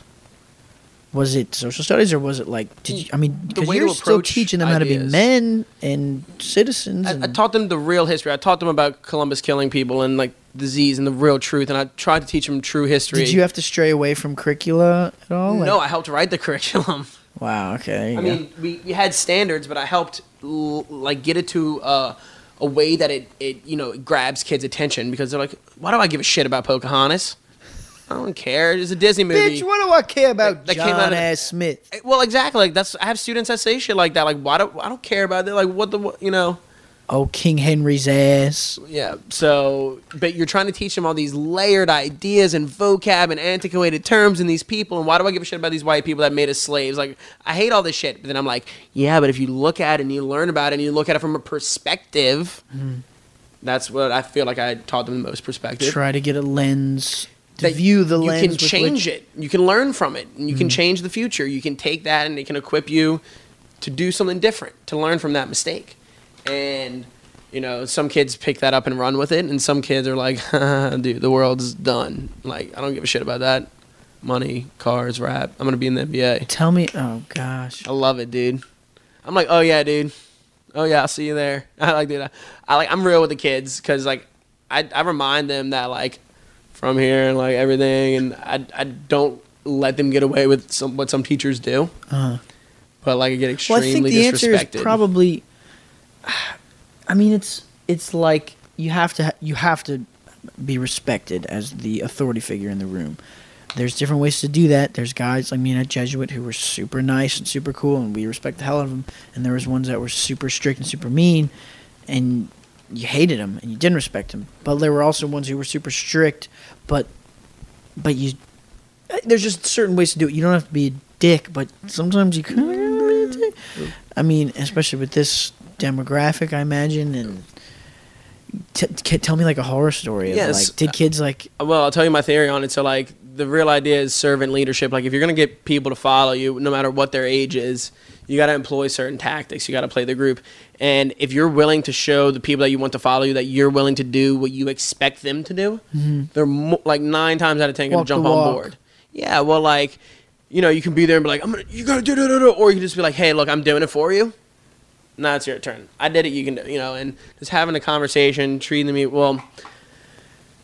The discipline part is to save time. But then when you deal with like extreme disrespect and things that just totally derail the zen of the room, your Yeah. energy, like blatant disrespect, cursing, it, it's hard. And like to have to deal with that every day and come back from it. But there are times where it's great. The horror story. Three weeks left of school, Friday afternoon. We're, we just had a 45 minute recess. We're lining up waiting for this group of boys to come in line. Almost everyone's ready to go. Sixth grade's almost in, waiting on these boys. So I go over there to get them, like, guys, get in line. Being annoying. Come to get in line, and I'm talking to one of them as we come around this wall. And as I turn back around, so like I'm talking behind over my right shoulder, uh-huh. and as I turn back around, I see a rock come over the line. And I see it come zinging right over, and it's not like a, oh, that's a pebble thrown in the air. Like, I see it. Fuck. and it's coming right at my face. And I dodge and it hits me right here, right on like my right pectoral, like He's pointing right his on my upper clavicle. Yeah, like clavicle area. It would hit me in the face. It would have broke my glasses. It could have broke my nose. Could have chipped a tooth. Could have fucked me up. It. I was stunned. I was like, oh my god. And like the thing was like that wasn't an accident. That thing was thrown at me from the behind the line so that like I wouldn't see who it was at me. by a guy who's going to be in the NBA. So an athlete. Oh yeah, oh yeah, a scholar, leader amongst men. It it could have been a girl actually. I narrowed it down to a boy and a girl. Oh, you didn't find out. That is the story. So, after the initial shock of realizing what happened, I look at the rock on the ground. I'm like, oh my god! So I pick it up, of course. It's not. It's not a pebble. It is like a half dollar sized lima bean rock, like piece of concrete. I have it still. I have it still. Because Oh, this is the rock that broke the teacher's back, is what I, I, I called it. And I, I, I like the the kids who were in the front of the line saw it happen and they see me look at the rock, pick it up, and then when I look up at the kids and I'm seeing the back of the, the my colleague teachers who are lining the kids up and I see the kids in the front of the line who are watching the teachers and trying to get inside and the good kids, their faces are all shocked. They're all like, oh my god. And then when they see me look at them, they're all just like, oh, no, no, no, no, like that didn't happen. I don't know what's going on. And I come up and I tell like Ms. Brown and Miss Taylor, I'm like, this got hit with this rock. And they're like, what, what? I'm like, no, like this was thrown at me. Like almost got hit with this rock. We tried to figure out who it was. We let one of the classes go because I know it wasn't anyone from that class unless they hopped over. Uh-huh. Either way, we kept Ms. Brown's class. She's like a middle-aged black lady. She is like the grandma to a lot of the kids. Like they, she's in the gosh. She can like, she knows them all on like a real level, and they listen to her. So she's like, "Who threw it? Who threw the rock?" That are like trying to figure out who it was. they'll We couldn't figure it out, and I'm still just in shock that it actually happened. Because you kind of view yourself as a well liked. Yeah. Oh, definitely. I, like I coach all the sports. Like I have like I do a lot for the kids. Like I send kids to DC this year. Like I do a lot for the kids. And I would say there's there's a group of kids who dislike certain teachers, and there are kids who like me who treat other teachers like shit. And like it, you know, there's that old story. But there's like a a, a hardcore group of kids at our school that treat no one with respect. And this is what it comes back to. Mm-hmm. They don't respect themselves. They don't respect where they live. How can they respect the school? How can they respect the teacher if you don't respect yourself? You almost can't blame them. Yeah, it's hard, and the system has crushed them, and they have no way. But we try time and time again, and like not just punitive measures, we have restorative measures to be like, we know something is wrong. Let us help you. What is wrong? Mm-hmm. Shut down, tears, punching, crying, and like so that's like where it comes down to where my administration never found out who threw the rock, which really upset me because uh, I don't want to be at a school where a student can get away with throwing a rock at a teacher. And I just think about if that would have hit me in the face, I would have evidence. But if I would have hit a teacher who was a female, like one of the skinny little white girls, it would have been a big deal. The school would have shut down. Right. But it hit me and it got swept under the rug and the kid got away with it. Big surprise that a week later, a kid who has not listened to me every single day since August, except for the like 40 to 60 days that he wasn't at school this year, looked me in the eyes after not listening to me for the past 40 minutes to please sit down, please sit down. No, seriously, like, please sit down. Why are you jumping off the desk? Stop throwing apples. Quotes, those are quotes. Mm-hmm. Looks me in the eye. oh God. Well, no, he leaves the room, which is an automatic detention. Comes back in, I'm like, "Where were you?" He said, "Oh, I had to go do this." I said, "No, dude, you didn't. You could have done that on your way out. Like, you know, every day since August, we've had this conversation that you could do it on your way out. You have detention tomorrow." And he's like, "It's Friday. Tomorrow's Saturday." I said, "You're right. Excuse me. You have detention on Monday. I'm sorry." And he just looks me in the eyes and he goes, "Fuck you, white boy." And he just kicks out my shelving. Boom books and boxes of crayons and just random shit that I'm packing in my classroom just all over the floor. And he just walks out the door, slams the door, and goes out and is out in the hallway like, like all upset, like tensed up with the fist and like the, I'm the mad ten year old boy. Like, this is the maybe the. 15th time similar things have happened, but the fuck you white boy kicking out the shells while looking me in the eyes is a new level. He had told my co-teacher his dad was to kill him. Total bullshit. He had flipped chairs, laid on the floor, cried. I've seen it all. But to do this on the last week of school, and my director comes up like, "Oh, what's wrong? What's wrong?" I'm like, "Ryan, he just did this. You got to keep him. Like he can't go home. Like you have to hold him." Gets on his bus, goes home on a Friday afternoon, knowing he just did that. Then my school director, really good guy, hard work. We had a great three year working together. He's also leaving this year, moving to California. What happened? Tell him the story. And I said, Ryan, this has been happening since August. Well, well, did you, you know, did you like write him up? Yes, Ryan. I wrote him up probably ten times this year. He's been suspended multiple times. Okay, well, did you refer him to SBLC, which is a Google form that like they meet every now and again to talk about like serious students that have emotional disorders, physical, mental, anything, and they try to figure out how to serve them. SBLC, like student behavior, life, whatever. No, Ryan. He missed 50 plus days of school, has been written up and suspended multiple times. If I needed to fill out a Google form for you to start trying to like fix this kid, like what are we doing here? We failed.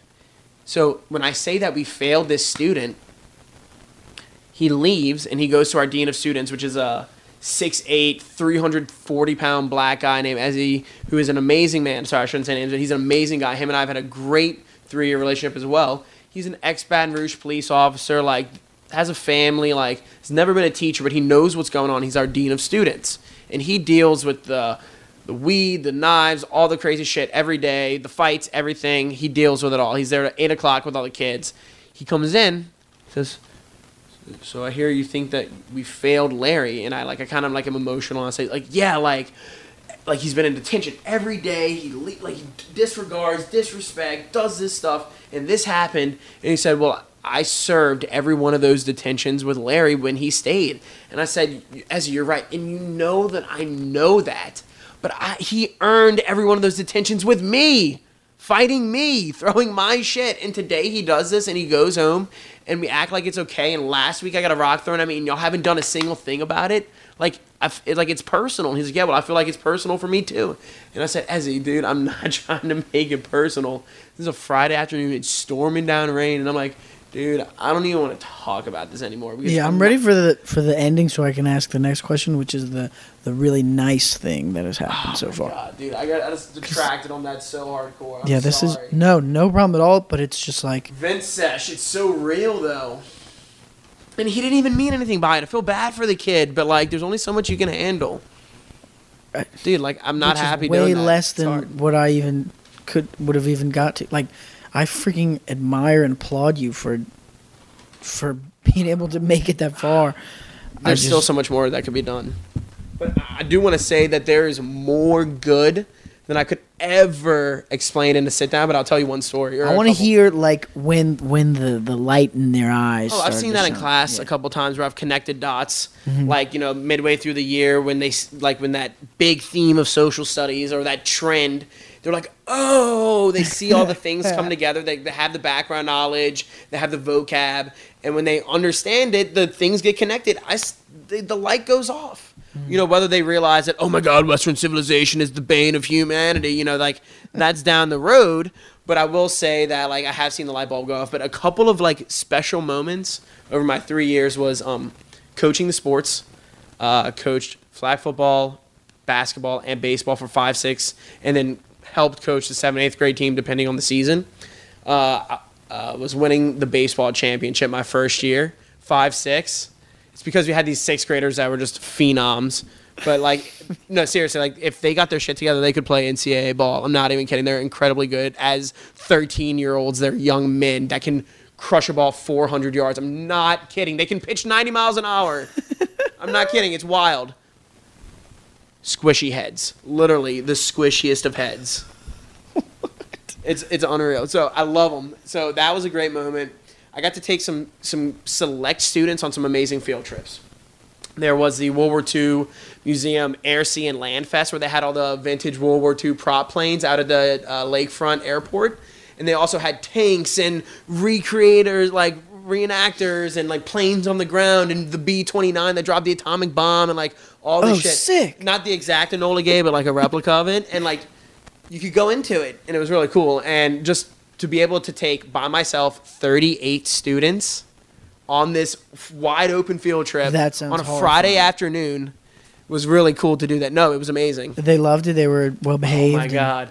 I have pictures of them like all dressed up and the, the stuff. Yeah, and, kids love field and, trips. and when the yeah. best part was is like I, I chose leaders and good kids that had a connection with them and like they had performed well and they shown interest in social studies and they knew it was a privilege to be there and it was across four grades so I brought fifth to eighth graders and it was really cool because no one got lost, not a single incident, nothing. And there was a whole afternoon where I was videotaping and they were just doing the obstacle course and running around. I said to stay in this area for the next hour, two hours.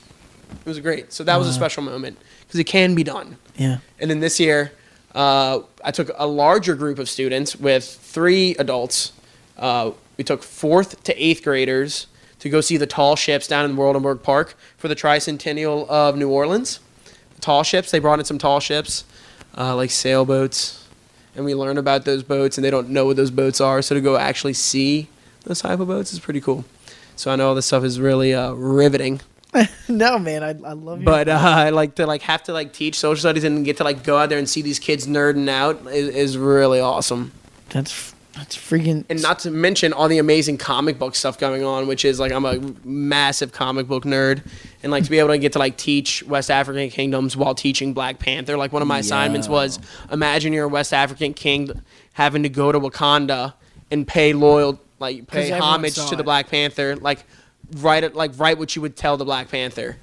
And like that to me was really cool. But then at the same time, I buy the movie. It just comes out. This is the end of year wind down assignment with sixth graders who I've had for two years. I had trouble getting them to watch Black Panther at school. What? So you know what I do? I say, you know what? I'm stopping this movie. This is the stuff that I had to watch, and it was on a VHS that on, on a cart that was rolled in on a TV. There wasn't even a there wasn't even a, a computer or a TV in the room. It was a special deal.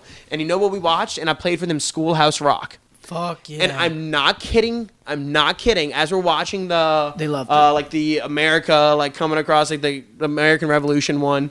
Uh, I get an alert on my phone that the founder of Schoolhouse Rock died. I swear, it was one of the craziest moments. I stopped the videos and I said, "Kids, you have to hear what happened." I had goosebumps. I was freaking out. The kids like even saw that I was like weirded out by it, Uh-huh. and I'm like, just for, like I stopped the movie. I'm playing the video. Like I didn't do this in the last class. I didn't plan for this. I'm doing it for you. And then as I'm doing it, like I, I stopped it. I showed the doc cam, like the alert on my phone. Why do you have the everything. alerts like that set up? Like, Oh well, because I have a school phone. So I just have my school phone there, so I know the time, like for transitions, and it just buzzed while the video was going on, and I looked at it and said, s- whatever his name was, dead. Uh, the founder of Schoolhouse Rock, dead in his home, ninety-two something, some years old. sketchy. And I was like, what? So that was just a, a crazy happenstance. You were a big fan of Black Panther? I loved it. I thought it was really I well done. Fucking love. Really like cool. Eleven out of ten. Really cool, movie. yeah. Oh my goodness. A really important step in the Marvel Cinematic Universe. I agree because it's a good movie comic amongst tax- a bunch of lame yeah, movies. yeah. Uh, I I don't not really familiar with the the cart not cartoon sorry the comic, um, but God bless me was that a super well done movie. Um, I'm gonna f- jump into a little bonus round. Can you can you drop a little fun known historical fact on me? Yeah. Just something that like people probably don't like a Dr. Levonic style. Oh, like dude. Well, y- y- we could maybe pl- try and play a fun game with it. Um, Mhm. You just think of a topic, like say something random. I know Dr. Levonic used to do dates. He used to say, like, he would Yeah. say, "When's your birthday?" and you would say your birthday, and then he would say a battle or some like because he was a Cool military yeah. historian. He would say a battle or something that happened that day. Well, you know, I don't, I don't know dates per se, but if you were to like pick a topic, I could maybe say something that is a little unknown, or maybe the true history. You know, the unknown. um, let's just go with Lisbon, Portugal. Oh, okay. Well, Portugal on the uh, the west coast of the Iberian Peninsula is a is a very interesting place. Uh, I'm actually reading a book called The Alchemist by Paulo Coelho, and I'm pretty sure he's from Portugal. Hmm. Okay. and Portugal, the man. Coming to a festival near you. um, the is it our protector the the cor- cre- the giant statue in Brazil in Rio. Oh, the What- the what are they Christos with his Yeah. yeah, they're like the most struck by lightning structure in the world. That makes sense. I just kind of saw like a bunch of sweet drone shots and like actual pictures of that. That That's shit cool. is crazy. Yeah, it's a gotta go see giant structure, and I think it's very funny to have a Western god on the mountains of like a very indigenous place. Right? Who built that? it was uh, the Portuguese that mixed into British, I mean not British, uh, local Brazilian populations, like indigenous people. the Aztecs, right? The Aztecs from Mexico. That's from Rio de Janeiro. Incas or the Mayas or the It's the Amazonian lowlands. The Incans were more to the west on the Andes. So, geography teacher. uh, Okay. you know, what can, I, give what me can you say? give me a fun known fact about U.S. history, okay. Um, like George Washington George Washington. Uh, pulled, totally pulled. Pulled? What does that mean? GW uh, to be sexually successful with a member of your cho- chosen opposite sex, or to like hook up with like if you Oh, pull yeah. babes. oh yeah. It's like a it's like a silly way to modernize a historical figure by saying he like totally got got it. Oh, yeah. got his wreck on, Dude, like we say. it's a little known thing. Raspberry Street.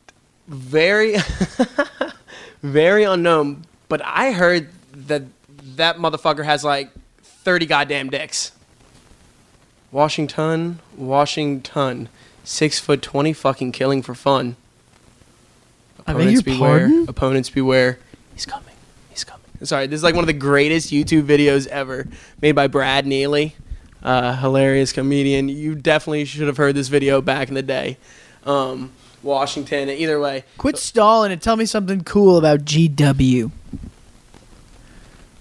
He is probably one of the most successful revolutionaries ever. He could have been a king, and he chose not to. He was very rich. He mm-hmm. lived a life of leisure, was a rock star, had circles that he milled around in. There's no telling what he dabbled in. But he in, was a surveyor, right? He was a land prospector, but he was in the French and Indian War as a young man. Mm-hmm. He was at the very first battle of the French and Indian War. His jacket from that battle, the Battle of Jumonville Glen, has 13 bullet holes in it. His cape. His horse got shot out from under him, but he lived this battle. Didn't he like always charge like at the front of the lines? Well, not when he was like the commander of the Continental Army, which is his greatest military endeavor, but when he was young, yes, that's why he was such a, a big military figure in the colonies because when he served the crown, he earned his distinction as a colonial commander who served well under fire in the heat of the battle, and he served the entire French and Indian War, losing his first battle, but leading Virginian troops to great success. so, to yes. me, talk to me about being on the front line of a battle, like when it was old school, where people are firing out muskets and there's cavalry charge and Cool. stuff. I mean, do you, are you just swinging and hacking and like checking behind your back every once in a while, or like, God, that's gotta suck. This is actually a great topic. There's a lot of modern research coming out on this, and it traces back. So if you go back to like old school battles, like so, think the Romans and the Greeks, they had like really strategic tactics. But if you think about large scale engagements of like Vikings versus like knights, and they just go at each other and they hack for ten hours until everyone's dead. No, they they come across from each other right outside of range, and they taunt each other, and they come at each other, and they fight and they hack, and then they back up and they regain their strength, and they just do this. Over And I mean, they'll have the convoys like slipping then, around the course, mountain. There's always the battles and the tactics where there's, you know, for example, like Roman tactics where like they fall back at the middle and the army comes in the middle and then they have the cavalry that comes around and like pinch pincers them in. Mm-hmm. And there is like if you move forward and you go to sustained musket volley lines of two armies sitting there shooting uh, slugs of metal at each other, 0.5A caliber, bigger than a 50 cal Jeez. hunks of metal at each other, some rounded, and then eventually moving towards the the pointed rifled bullets of the Civil War, which made it so deadly. It's a game of mental fortitude because if you get to within range of these deadly weapons and you have a successful volley where you kill a lot of people at one shot, they respond and you respond again and you kill them again. It is morally demo- like like the people they're gonna break and run. And then once they're in flight, you can then shoot in tactics like cavalry charges and things like that. But I think that people think that it's these sustained engagements. Well, there were, but like it is really quick. Mm-hmm. I mean, and then then you go from war to war, from period to period. It's really hard to decide. But like the French and Indian War was a small engagement in like col- colonial hideouts, like forts in the middle of nowhere on rivers, fighting for millions of acres of land that no one from that country even lived on. Right. But they're fighting for it Yeah. and they're spending money, and then the, that money leads to the taxes that the British government puts on the co- colonists. And then that leads to the proclamation line of 1763 down the Appalachian Mountains, where uh, colonists can't move any further west because who are they coming in contact with? The people who live there, Native Americans, Americans. The Native Americans are fighting. Who Let's has edit, let's edit that in them? where I where I answer a lot more quickly, Mason. Keep going.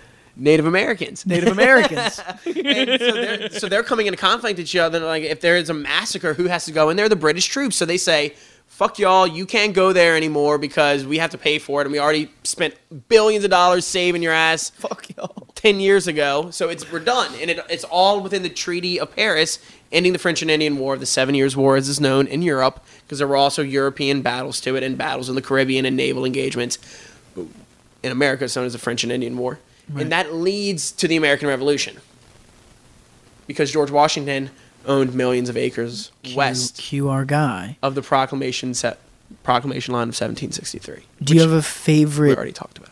battle in history, Dude, or that's a great question. a wealth of favorite ones? Like maybe because my mind's probably Thermopylae, just because it has been super glorified. But like, I actually translated in ancient Greek like the account of that battle. So- and it's it was it was greater events than just the 300 men on the coast. I mean, the you know Artemisium and the Athenian navy fighting the Persian navy at the same time.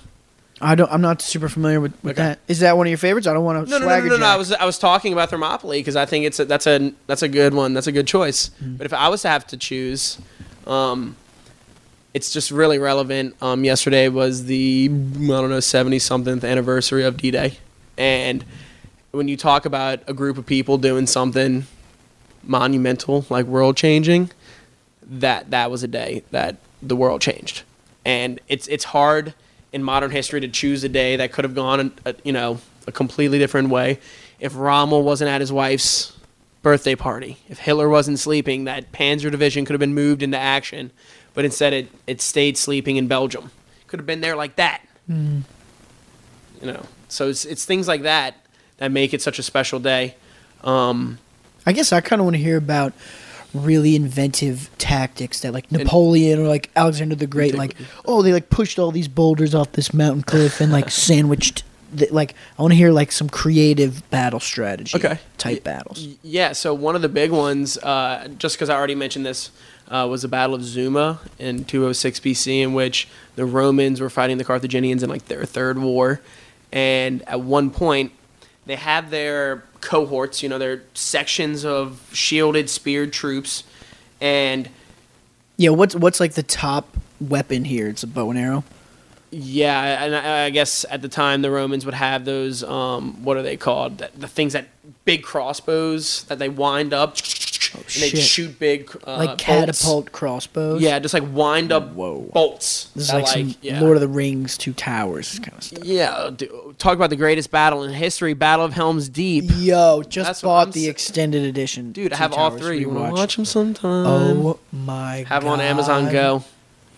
Oh my god! Every summer, me and a couple of my bros, we just watch all three extended editions. And You- it's you- you have friends? Unbelievable. I got one or two. That's, that's cool. I think we did that at the house. I think you were there when we set Yep, up the s- Taylor Christie's room. Yeah, when we set up all the uh, and we set up the chi- like the the stadium in there with like the uh, the sofas on it. That was pretty cool. Let's not get sidetracked. We're in Carthage, in 204. Yeah. So what 208 happens BC. is is there's the front line of the Romans, and the Romans are known for their discipline. They're professional soldiers, so that it's really incredible.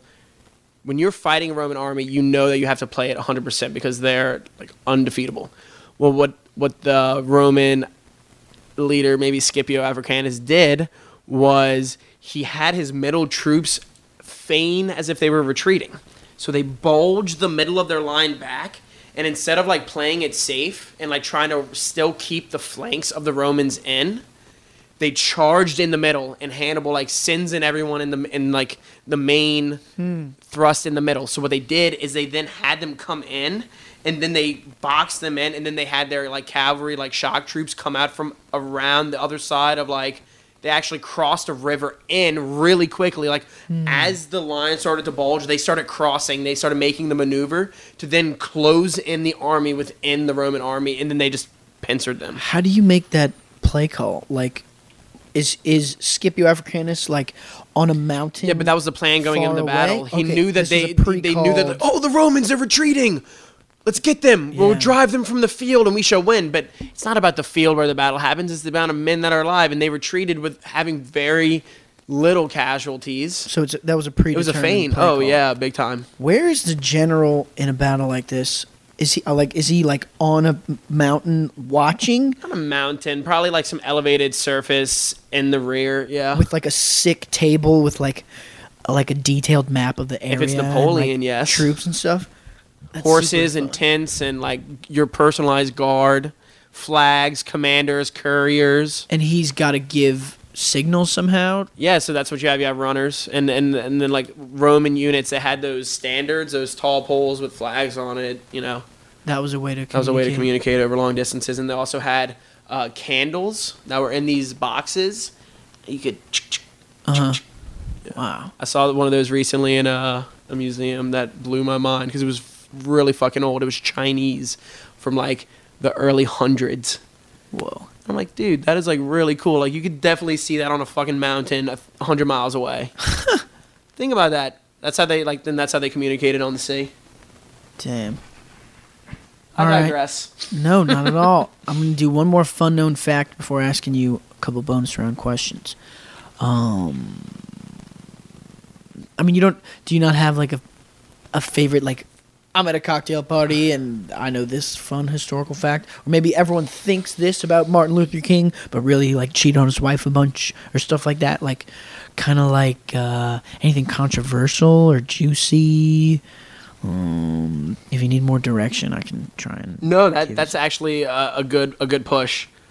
Uh, yeah, there's so much intrigue and dirty secrets out there. Yeah, give me some conspiracy. Give me some fucking some blurred lines and some swept underneath rug type juice of history. what I love about New Orleans is that New Orleans was always a place on the edge of the of the civilized world, right? and New Orleans was always a of place hooligans. of ruffians. rogues, Yeah, hooligans, the outcast, people running away, people kicked out of their other you know their other place, like the French Canadians or whoever. Well, I love that foundation of New Orleans because it's always been personified by the trees and the swamp and the bayous and the tangled, you know, back alley, you know, Cajun life. I just think it's it's beautiful. rapscallion. Yeah, and it's just this, you know, like off the grid lifestyle.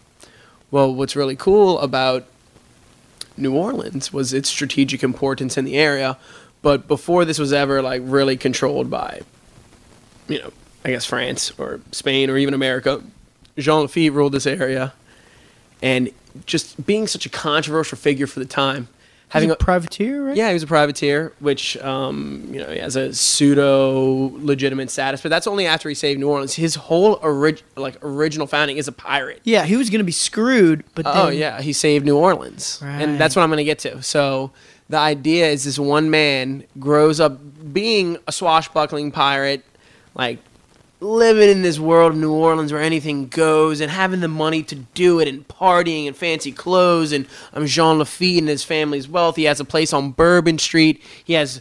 Uh, warehouses and babes and anything you want. He's a trader. He's a black market smuggler Sup? you you want it you know where to go and that's like what new orleans always was for this part of the world is like it's a international port Tortuga. yes exactly. And i love that aspect of new orleans foundation and it's still you know around in many ways and it's taken form over the time. But one of my favorite stories about jean lafitte is that you know of course he hit gold out in uh, texas and all these stories. Well governor claiborne uh, right before the War of 1812, it has a bounty out for his head. It says, I'll pay you like a thousand dollars if you dead or alive if you bring me Jean Lafitte. This is the governor of Louisiana at the time. So what does Jean Lafitte do? He puts a bounty out on the governor's head for ten thousand dollars, and it's just like one of those things that like he just completely fooled him and just exactly. Uh, for the record, let it state that he made a um, self masturbation pantomimed um, rolling back the sleeves of uh, Chips Ahoy bunch of cookies uh, back and forth. No, it was an ejaculatory it was well timed. gesticulation. It was timed. So I, I just love that. And then he ends up doing what Andrew Jackson couldn't do, which is save New Orleans from the British. They had already burned the White House. The war is already over. It's taken the British months. They've built rafts. They've co- come up all these little bayous to take this city because their boats couldn't make it up the Mississippi yeah, yeah, River. the war was already finished, right? It was over. On the morning of January 8th, they made their attack. It was a foggy morning. It was a cold morning. And the flint was wet. So at this time, their flintlock muskets could not fire. The cannons could not shoot. But who is a trader in the area who has boats and guns and is a pirate? The plug, as they would say over in school. the man who you need something so that he who, who has him Oh, Jean Lafitte has fifteen thousand flints. JL, JL's place. And he's even at, and the British had offered him land, royalty, boats of gold to take us to New Orleans, take us through the swamp with the boats to take New Orleans, and he said no. And there's a funny exchange between him and Governor, Bra- uh, sorry, General Braddock, who dies in the Battle of New Orleans, over this, and uh, he basically just makes he calls him out to his face, makes a jab at like the idea that he just wears fancy clothes and sits on women's faces, apparently something like that. I don't know, something very dirty for the time that was hilarious, and uh, he basically says, "Fuck you, I love my, I'm a king down here. I don't need to be a, a noble in your land when I'm a king down here." So he saves the day by giving Andrew Jackson the flint, even helps out by bringing some of his troops ashore to shoot cannons at the British. And as we all know, it's history. They rout the British, uh, taking very little casualties. I think I've been to to that Chalmette. battlefield. Yeah, it's a it's a great battle site. Uh, the park, Rodriguez right? Yeah, Canal. yeah, Yeah, yeah. There's a great. Oh, there's here's a little known story to this. Uh, a, a young boy and his dog actually could arguably have saved uh, New Orleans as well, as the British are sneaking up these canals all on the eastern side of the river. Uh, coming in from Ship Island through all those lakes and bayous that way, because that's the island where they could dock their big ships. I digress. They finally are making their way up to Chalmette on Villeré Plantation. And there's a boy with his dog hiding in a tree. And the British are coming. You can hear the sound of their army, the boats, the commands, the chopping of the tree. Like, it, just, it makes a lot of sound. Well, the, the boy's dog is barking at him. So he hops down out of the tree and kills his dog and hides back up in the tree so the troops pass. And then he runs to New Orleans to warn Jackson. And this is a true story. This is in letters. Fuck. And because of that, they're able to deploy troops because he runs up the river from like way down river. So they're still trying to find their way. So what basically is he sees them down river. He, he kills his dog to stay unnoticed, runs to the city, and then they meet at the Rodriguez Canal of the Battle of Chalmette. As they progress closer to the city, the army finally makes it out to meet him. Would you kill your dog to to save Not Ophelia. Yeah, I don't think I would kill Not Ophelia. some of my favorite dogs. No, I think Ophelia and I could take out the British army though. Just, just saying. Yeah, She is a bear. God bless. That is pretty badass. Clark. So, but it, but it's all connected, and you know, it's these little moments and these little things that could go in so many different directions. That that to me, that unknown part or that little detail is what is what I love about history. You know, it's the details. Hmm. Yeah, I mean, come on, that's what makes it. So I think was that supposed to be a, a rapid fun fact? Because that was like a ten minute explanation about. you're you're doing nothing. exactly what you need to be doing. Um, if you could go to any other era in history, when and where Hmm. would you go? That's a, that's a really good question. Um, that's a hard question to I, so I picked you picking like some like serene ancient Japanese kind of landscape. oh yeah, like to be a samurai in feudal Japan would be really awesome. What? Wait. Okay. Because that's also being a part of a very corrupt system that subjugates its people and purges and tell shit. me but tell me a little bit about really cool. feudal samurai Japan because it's glorified, right? Oh, yeah. But like, what was it actually like? Just training with your sword for ten hours a day and No way. Hardly. Uh, you in your youth, you definitely did. Uh, like a true samurai would. True samurai is a way of life of landed aristocracy in the feudal system of Japan. So they own land that has peasants on it that do the work. But when their lord calls up an army, they have to go serve, and then they bring their peasants as the, the basic troops. They're the leader, and then you move up the ladder. So it's just So like samurai- medieval Europe. Where does the samurai come in? He's Is a knight. hired by the serf. Yeah, every no, No, they he hires serfs. Okay. okay. So it's it's it's a triangle social structure in which coming down from the top is land and land. That's it. And what you need to like the power structure to be supported, and then coming up is food and services. It's funny how we think we can own land. it's given to us or whatever, pay taxes on it in many ways. It's just funny. It's like, oh, this little square is mine. Okay.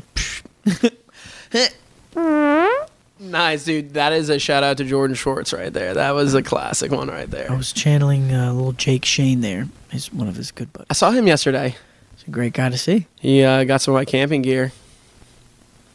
He's trying to build up his uh, his pack. Feudal Japan. Samurai warrior, what's your day look like? It's not as as like it's not just all meditation and and slaughtering It definitely is. It's like- it's reserved. You have a daily immoral setup. people.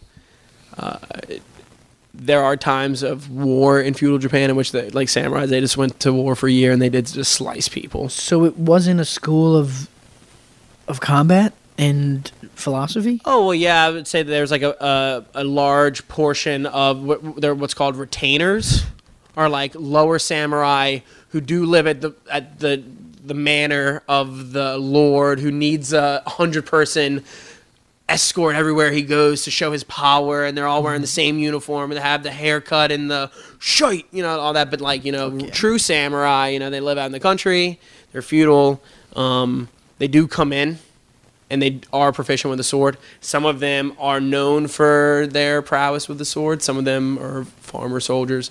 But I I love that mystical idea of the meditating, weakness. discipline samurai. But there, on the flip side, there's also the wild cave dwelling Ronin, whose you know leader has been killed, and he's just like a, a wandering samurai which I think is also a really cool thing. Which, if you like this topic, you should watch uh, any film by Akira Kurosawa with Toshiro Mifune. There you they're, go. they're 50s, 60s Japanese films that are in black and white that are amazing. They make us study those in school.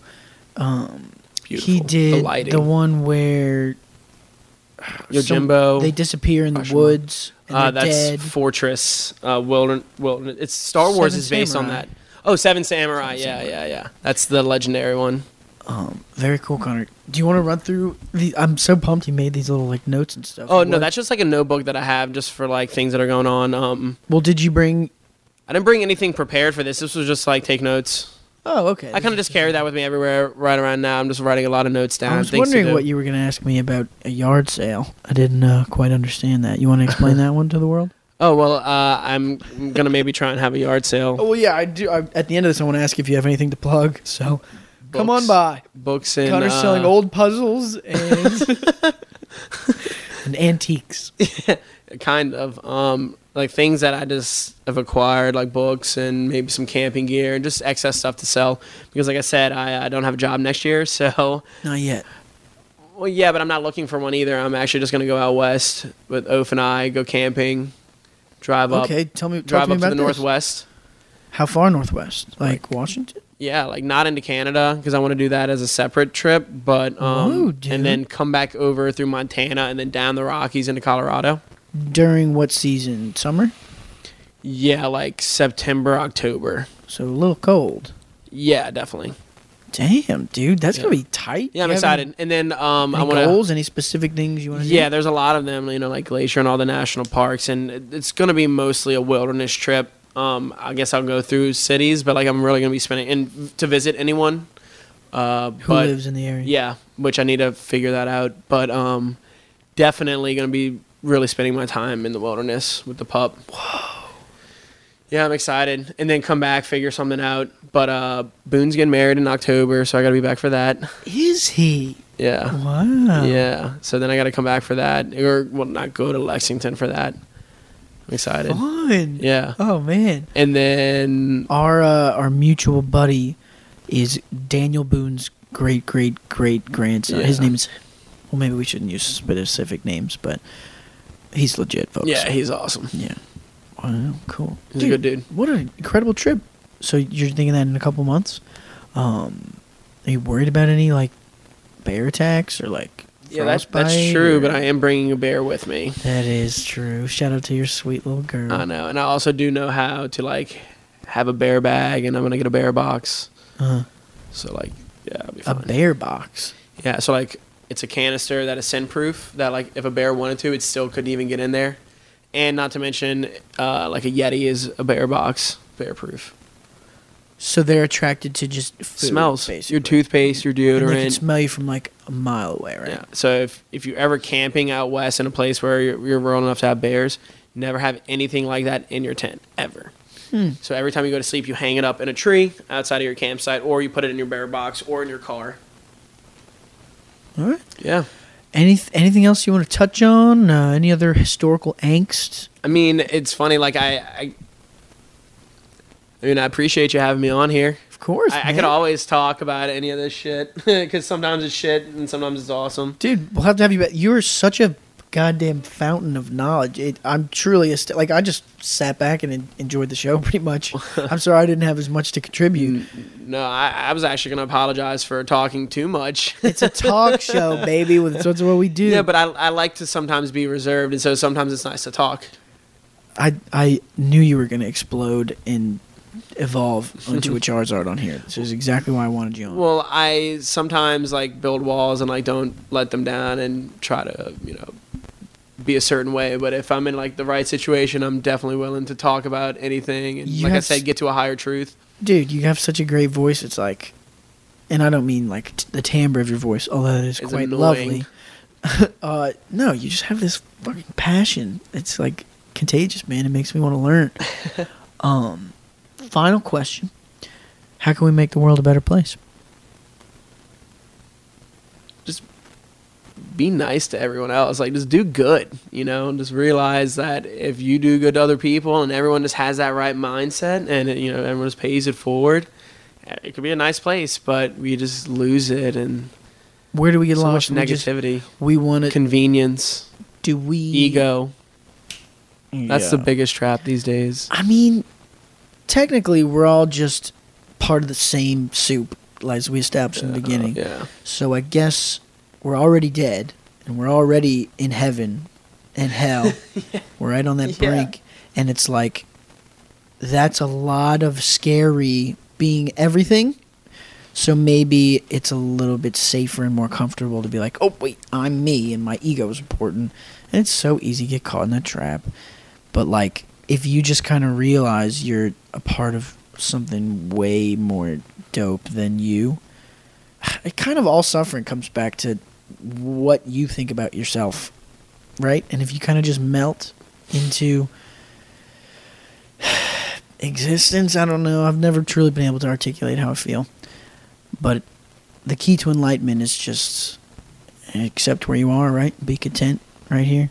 And I think being nice it's just such a more fun way to live.